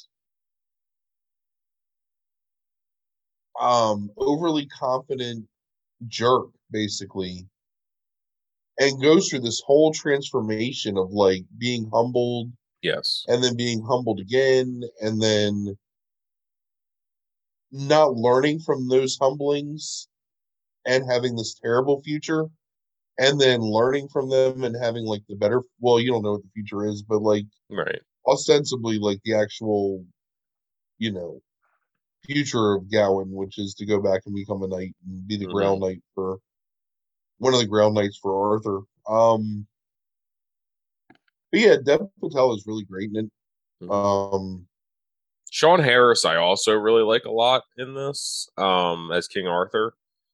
I like I the only thing I know this guy from is um the a couple of the Mission Impossible movies, later ones, but um he brings a menace to Arthur that I've never seen before. Yeah, it's interesting that you say that. I a menace, but also a frailty. Like you can tell Mhm. that he's he's at the end of his. And we've, I'm, I'm sure we've talked about this on the podcast, but we've obviously, what I'm about to say, you and I have talked about innumerable times in real life. Mhm. I mean, he's um Ulysses, you know, like he's Right. The aged king, basically that Yeah. has been in power for so long that he doesn't even relate to anyone else around him anymore, and is just hoping like he's like you know basically like kid, like just go and do something that you and I can talk about, Right. so I can let you become king at some point. Yeah. Instead of just being this like waste that goes to his whore every night and like drinks and sleeps through mass and I don't know. It's but it's it, and it's really well done in the sense that it doesn't like beat you over the head with the story either or any of those points. Mhm. Like no one's really ever coming out and saying, "Hey, here's the narrative, here's the story." And like you Mhm. kind of have to Right. just sort of intuit a lot of those things through dialogue and narrative events, which you know is the way that I think movies should be generally. Sure. Um, That's what- ultimately, that- like I, I Sorry. again, like I slept through a lot of this movie the first time I watched it because it really is visually demanding when you watch it, and it it it, it made my eyes tired. Like seeing it on the big screen and just kind of having it like, and I'm really bad about that anyway, just because like um Oh yeah, you get you get into a movie time. and you fall asleep. Yeah. um I don't know what it is. Maybe it's the comfort of the seats mixed with like the darkness of the theater. And like, and the darkness, I think. Yeah. Because I can sit and watch like six movies back to back in my house, which is more comfortable than a movie theater, and like not ever fall asleep once, um, or very rarely. Um, anyway, so here's my point about these two movies, and I agree with you that I think The Green Knight is the better of the two. I think that it speaks volumes to how great a company A24 is that they're willing to take the chance to release both of these movies in wide release theatrically because ostensibly like neither of them is going to scream you know big budget hit or anything you know what i mean like Mhm. neither of these movies is something that you would look at and say like hey this is definitely going to make money but it's like they have so much courage and so much like confidence in their convictions in the sense of like standing behind these challenging unique visions of of modern filmmakers and allowing people like us whereas like 15 years ago you never would have seen a movie like this in a theater around here like it just wouldn't Right. have happened Right. Because there wasn't a studio it wasn't even that there wasn't like movies that existed it was there wasn't a studio willing to do it. And they would have gone to the ritz. We would have had to go to like philly or Voorhees or Yeah. you know down to baltimore like the charles or something to see a movie like this. Whereas Well- a24 in the past 10 years has made these like challenging complex beautiful art house films something that you can just go to a movie theater and see and i think that's i think it's amazing and i think It that is, and I mean, just just listen to the stat that is I easily pull off Wiki, but it's like Lamb in the United States and Canada debuted at one million dollars in 583 theaters, finishing seventh. And then again, COVID numbers, right? But it's like, but it's the best ever opening weekend for an Icelandic film in the in U.S. history. You know, I mean, and like whatever I think about the ending of that movie, it's like it's it's it's a fine movie, right? Like I mean, it's a good movie, like uh, like you know for most of it, and um, it's it's a beautiful. Like the direction and cinematography is amazing, and uh, yeah, like that wouldn't have happened. You're right, all those years ago. I honestly feel like it's one of those things where and we privately have shit on this company a lot, but I feel it's the same way with Blumhouse, in that at least it's like I think that a lot of shit comes out of Blumhouse, but at least it's a production studio that's willing to give a chance to new directors and young directors and people with like these unique stories and Mhm. I love the fact that there's studios that exist where, you know, as problematic as Miramax was, it's kind of doing the same thing that Miramax did in the late 90s, early 2000s with, you know, Miramax and Dimension and um whatever their other studio was um at the time or their other production oh pardon me so anyway so yeah i wanted to put those two together and talk about Yeah. them together and um i definitely think that it's um both worth checking out if you're into like more esoteric or you know um That's a good movies word. you you have to work a little more to get into that are just like I I think that's what I I think one of the things I enjoyed about like so I, I watched The Green Knight in two sittings because I ended up watching it on my computer. Um and the other night I told you like through the first half, I was like, eh, it's fine. You know, it's it's somehow a movie one that I thought got better, and maybe maybe maybe the more I got into it, like the the more I was, uh, maybe it's just the longer it goes on, the, and you get used to the pacing and the pattern, the better it gets, maybe. But I mean, I can understand where the pacing's a bit ponderous, right? Like, you know, I, I think I saw somebody somewhere say that like all scenes are given equal weight, and I- and I can't necessarily disagree with that. Like, there there could have been maybe some better editing that goes on in this movie, Sure. like, but. And the other thing I think is really dumb is I hate the title cards on it. Um, I fucking despise the title cards. Like if I really want to nitpick, but we've talked about this a lot on this podcast about like me and my shit with like Arthurian legend. I I like this movie. I thought it was good, like overall. Like I and like I in terms of filmmaking, like Lowery's like out of this world. Like I mean, like he's he's done something amazing here. Um and the acting solid throughout it. Dev Patel is really good. I think Yeah. um I can't remember her name. Um it's not the woman that plays Lady the Lake, but um uh the girl that was in um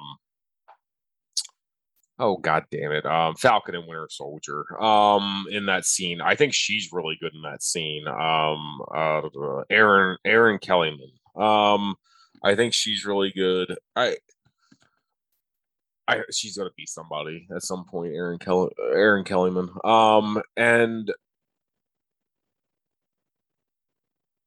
I is she the one that that, plays the the headless widow yeah, by the by by the lake or whatever. Uh-huh. Yeah, like, yeah, yeah, that's her. Yeah, Winifred. Um, is is the name of the character, but yeah. Um, and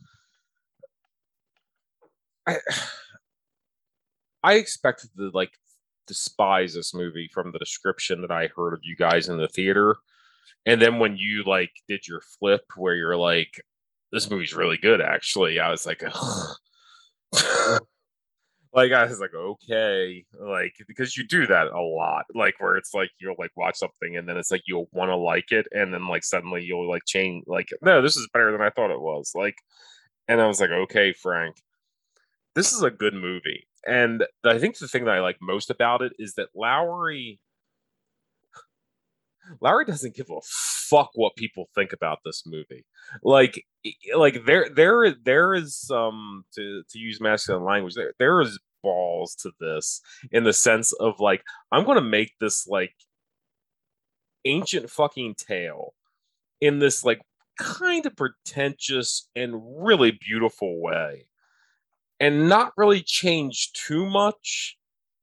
And I'm going to make you watch it on my terms because this is an actual art house film. This is actually like how filmmaking works. And then I like love seeing people react to it and be like, "Oh, this movie is terrible. Like, you know, like it's so boring and it's so like plotting and like I don't understand like what's going on in it." And I love that shit because this guy just like was like, "Okay, this is the movie I'm making," and just did it. And you know, if you are really into film, like you understand what this guy's doing. Like this is a really well executed, like directorial. Like has this guy done anything else? I didn't even look him up. Um, I'm really man, bad about knowing things like that anymore. The old man, the gun, a ghost story. The ghost story. I've oh, ghost story. Ghost story is fantastic. Pete's Dragon. Um, I, I think. Ain't Them Bodies Saints and Ghost Story are both really good. Okay. Um.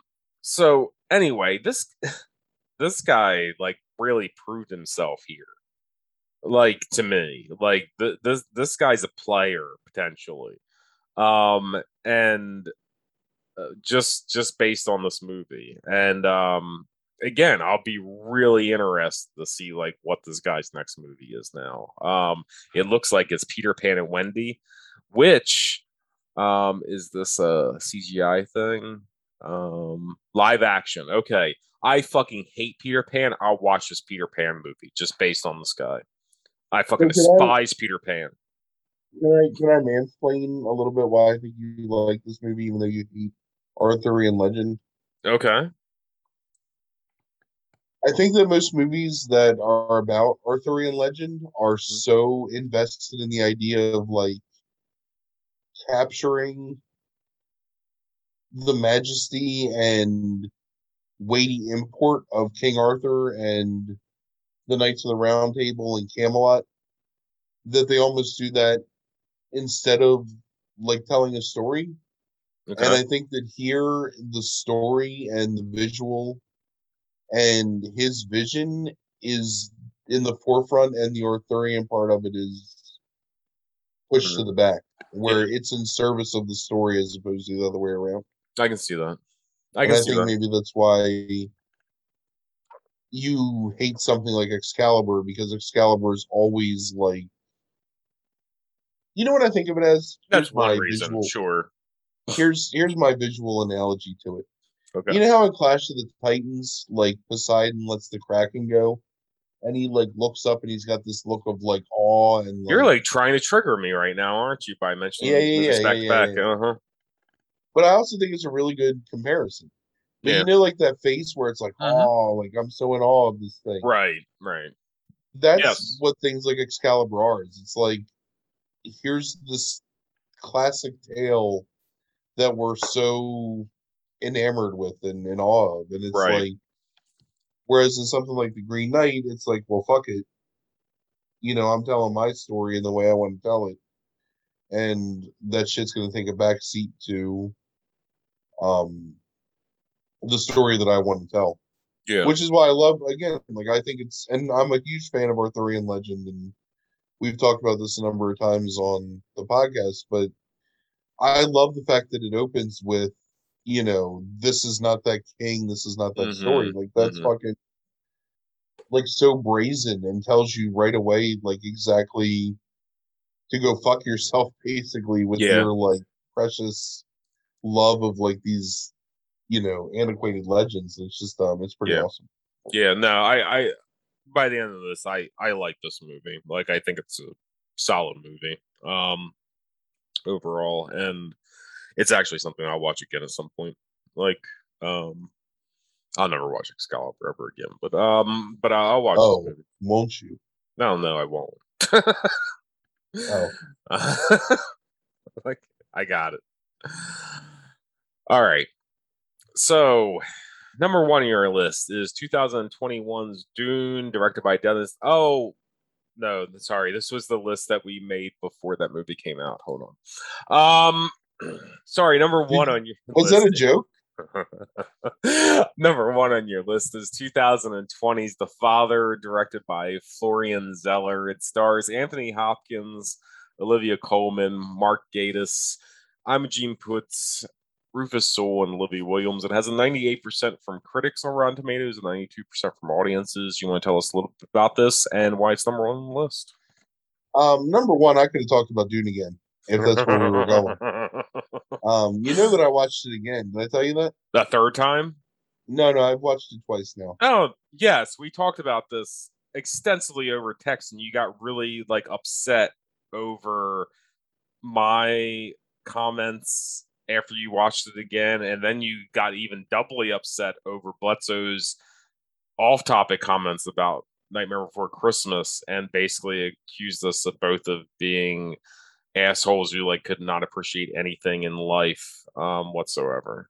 Yeah. I stand by that claim. Um Dune's a bad movie and that looks really nice and that's it. It's not a bad see. Oh, it's a bad movie. Let's, it's let's, bad let's movie. talk about the It's bad narrative.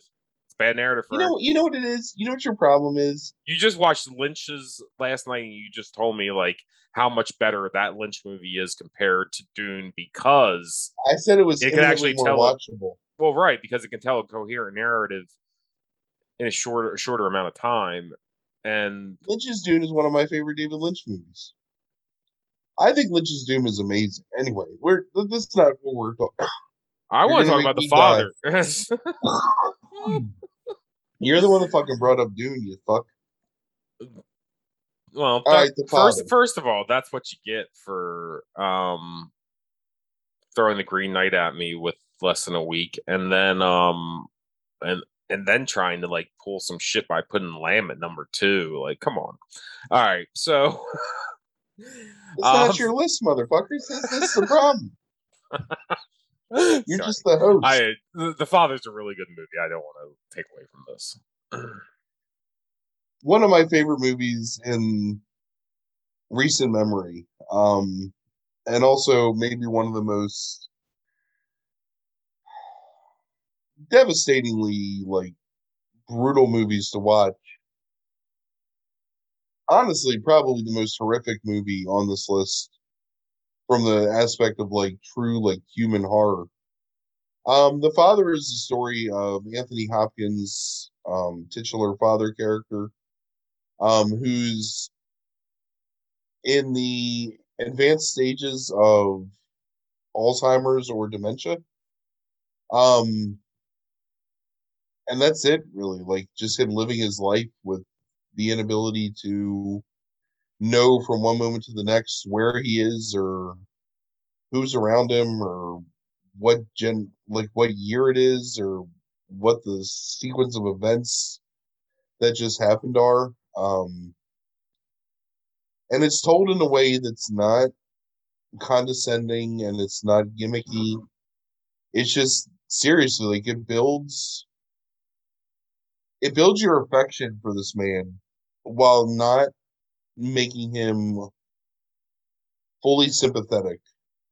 Because you get the impression that he wasn't always that he's got some complexity to him as as a father and as a, a man.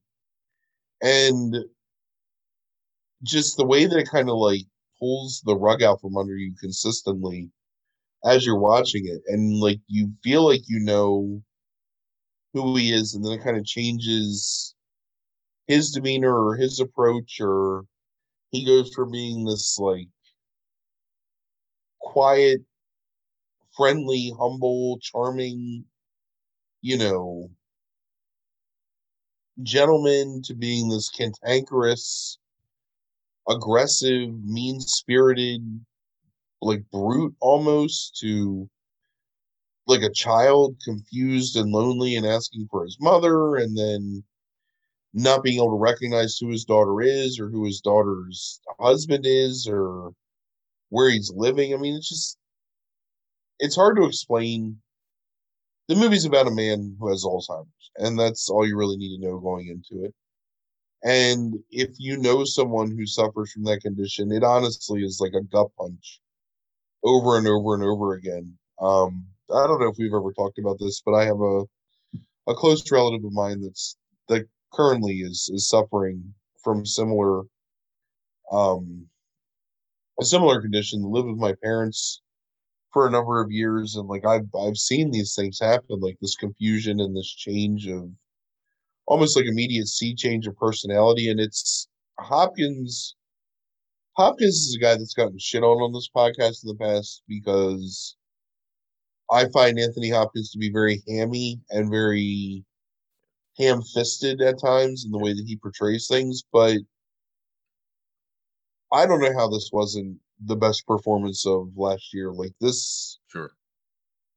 one hundred percent is one of the greatest, most powerful, most memorable performances I've ever seen an actor give. And one of the best characters that they don't use a traditional narrative to get you to like learn who it, that character is and yet still do such a fantastic job of like investing this man with like life and history and humanity and it's just done it's i don't know i i, I think it's a triumph of filmmaking i think it's one of the. One of the best movies i've seen in a really long time. It's a movie that made me like tear up and laugh and like just seriously like made me feel like cold and clammy inside and like made me think about my parents and made me think about other older people I know that are in similar situations and like worry for those people and like to have that huge range of like emotions be able to be like pushed on you from a movie over the course of what like 90 minutes like it's not even like a super It's like movie. 92 minutes or 93 minutes or something. Yeah. It just um amazing and 100% like if you've never seen this movie i think it's on prime now right or it's Nah, it's on stars right now. okay right i was gonna say it's free for frank somewhere Otherwise, Um, otherwise, like twenty dollars, but it's worth it. it. It would be worth just to get stars for the month, like for seven dollars. Just to Yeah, i mean Yeah. just just see it like it's it's something i kind of even like we we didn't make fun of it but we sort of like dismissed it when it was announced for the oscars of like oh well it's just almost like a lifetime achievement like anthony hopkins oscar bait thing but dude like so worth watching yeah, and then it- and and look, I the the Oscars like um that year were um sorry man i'm sick Right. Um, so the Oscars that year were Anthony Hopkins, Riz Ahmed um, for Sound of Metal, Chadwick Boseman for Mama Rainey's Black Bottom, Gary Oldman for Mank, and Stephen Yeun for Minari, um, which is another A24 movie that we've talked about on the podcast. Um, talking about minari that's what I said. That's another one that we've talked about, like for A24. Like it was one that we Oh, didn't right. talk about just like a little while ago, like that we didn't mention their list. But um, yeah, I can't. I mean, I've seen three of those performances. I still haven't watched Ma Rainey's, but I'm gonna be honest. Like as much as, like I like Chad, Chadwick Boseman's performance and things I've seen, like it was a posthumous, you know, po- posthumous, you know, like nomination. Like and then like Riz Ahmed, like I've seen him in things I like, like the night of. Um, I can't bring myself to watch the Sound of Metal. I just can't. Um, I wish I could, but it um, was okay yeah, uh, Hopkins. I don't like Hopkins. Like I, I think he's like the shape most Shakespearean of Shakespearean actors, um, and overdoes a lot of his performances. That this is a masterclass in acting and i can't deny that like whatsoever. Um this feels like a horror movie at times. Yeah um, definitely. like as a as opposed to like a drama. Um and it's it it's the most horrific movie on on this list. Sure. Yeah over top of the actual horror movies. Um what they they call it psychological drama is what they call it. Um but yeah it, it's it's like a damn horror movie. And that's like mo- like if it has criticism like it's that it's like it leans too much into the horror of it. But um i think that's kind of like the whole point to some degree. Um so people are missing Actually, the point. if if if you take it and make pair it with um the relic they actually pair really well in terms of Sure. like sure um because the relic is pure horror in that respect and then this is uses horror elements to evoke mood and whatever but um Yeah. Yeah, the the other thing I want to credit in this a lot is Rufus Sewell, um, who I haven't seen a lot of in a long time, but he was the best part of whatever that terrible Amazon series that I watched most of um, was um, with the Nazis. Like, what if the Nazis? Oh, the man in the high tower. The man in the high tower. Yeah, High Castle. Um, high Castle. Sorry. And yeah, um, I watched everything with the last season of that because Brandy and I started watching the last season, and like we're just, we can't do this. It's terrible. Um, but Rufus Sewell's fucking great in that show, and Rufus Sewell proved himself to me yet again here. Like that guy being menacing and just a dick in this movie is really credible, like extremely yeah. credible. Um, and and and and and Gatiss, like you know, um, who's probably like most well known for playing Sherlock's older brother on the Sherlock um, BBC show. Um, he's also like creepy and like off-putting, like in in this as well. Um, and yeah, this is just a really solid movie. Um, and like it's not even solid; it's a great movie, and Hopkins is just amazing uh, in this. Um, I, it's nothing I can deny for somebody who like hates a lot of his performances. So, yeah, this is the one like from a just like a generic standpoint. Yeah, from like just like you know like a general audience standpoint, this is the movie to watch. Yeah, there was there was never any doubt that this was the number one movie. Yeah, once I watched it. Yeah, yeah. Yeah, I can see that. Um Yeah. Yeah, I, um I try to get people to watch this and a lot of people are very hesitant to. Um like my parents don't want to watch it. Um yeah. I've talked to people at work and tried to get them to because a hundred percent like if you know someone that suffers from dementia or Alzheimer's in any stage of it, it will it seriously is like getting punched in the stomach, like watching this movie, because you're gonna I, see like things that you know like over and over. Uh, I I don't have as much experience as you do. I just had a one of my grandmother's best friends that lived across the street had that, and um, that was just hard to watch from like just some like distance and like some exposure to it and yeah i can't imagine having to like live like with it. Um that's that's that's really tough. So i know you like nomadland nomadland won last year. Yeah. Do you like this better than nomadland? You've seen most yeah. of these movies actually so Nomadland, The Father. You haven't seen Judas and the Black Messiah, right? Mm-hmm. Okay. Um, you still didn't. Did you watch Mank? You didn't watch Mank, did you? I did. I watched. Oh, it. you did. Okay. Um, and then Minari, promising on what you watched, Sound of Metal, what you watched, and you probably never watched the Trial of the Chicago Seven, right? Um, so his father, a young woman, is really disappointing that that was nominated. Hmm. So that is the father the movie. best movie on that list? Yes, and Nomadland is second. Okay. Right. Nomadland, it's. I'm never going to be able to convince you to watch Nomadland, but it is legitimately in the same way that I feel about like where the whereas the father is a very purposefully stylized portrayal of a thing. Nomadland is the opposite, where it's a completely stripped down portrayal of mental illness and societal illness, kind of. Mm.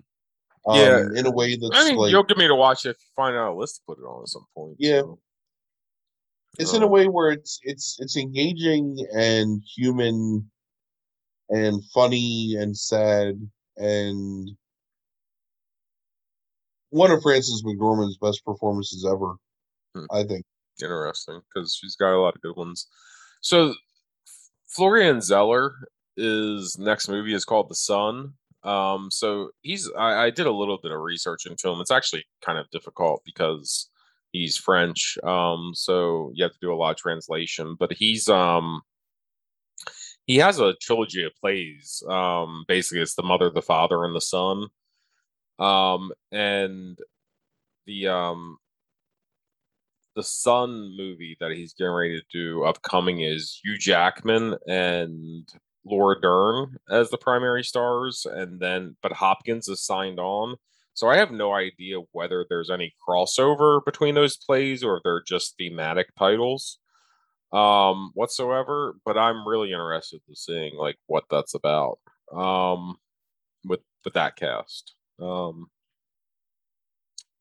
so yeah, there's yeah. no Wikipedia page for the play itself. Right. Yeah. The fee.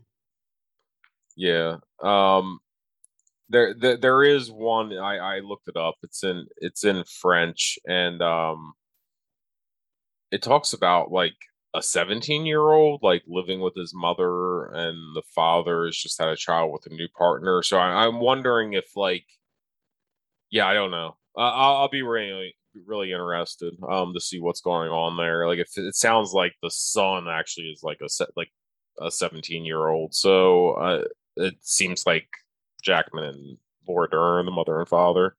Um, yeah.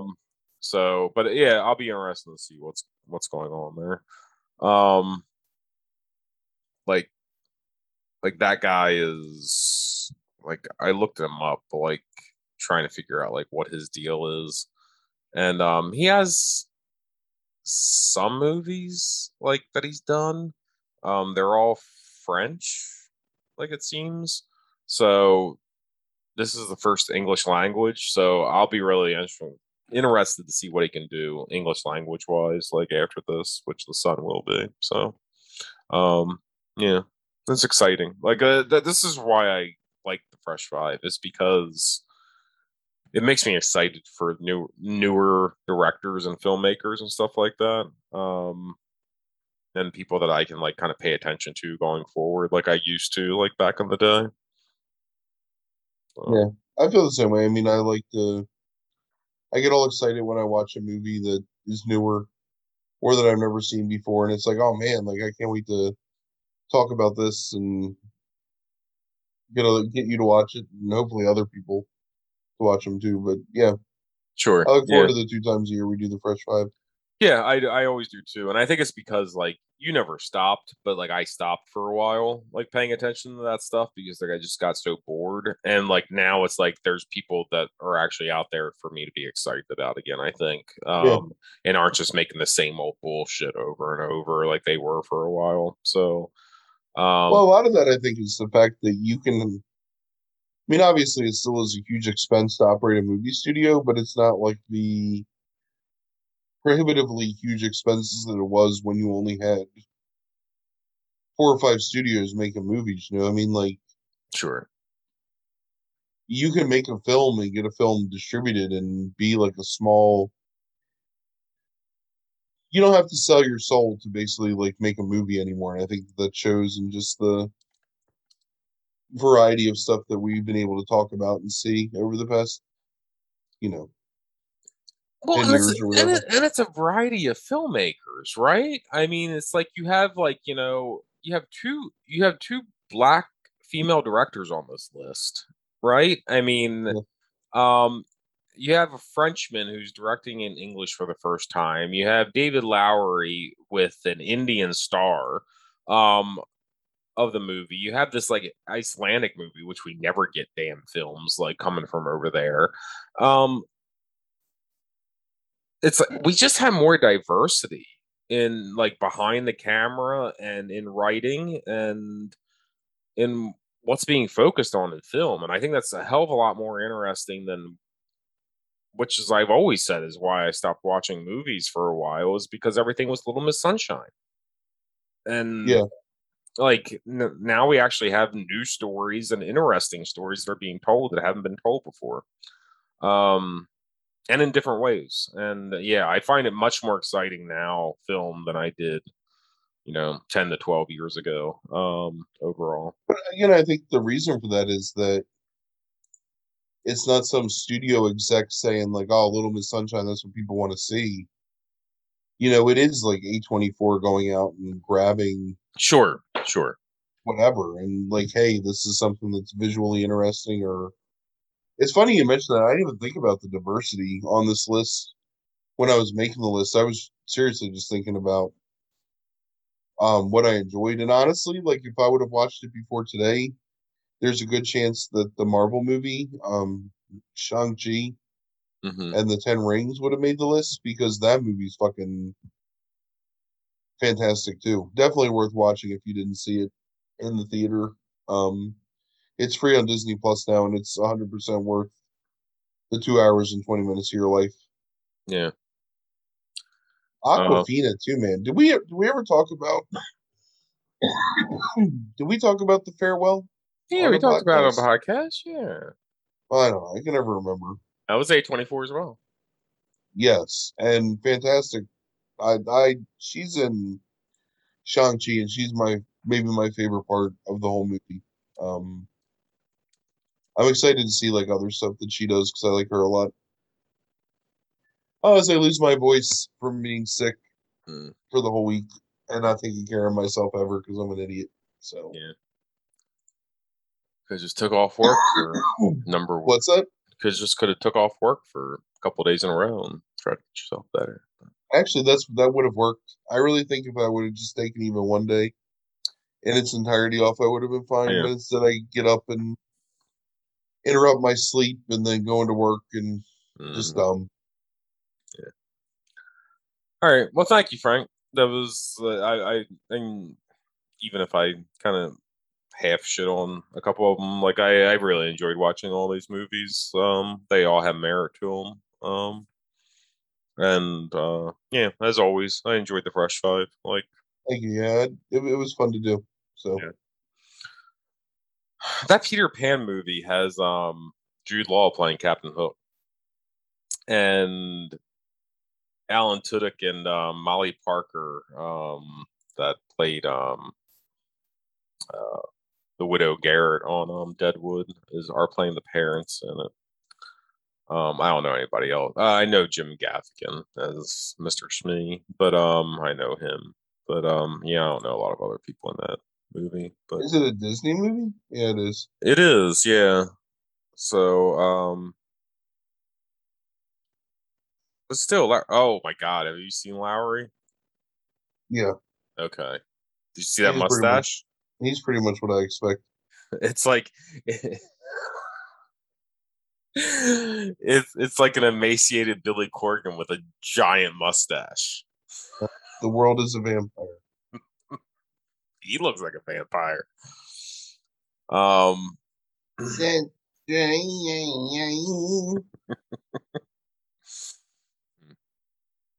Yeah, good movie though. Good movie.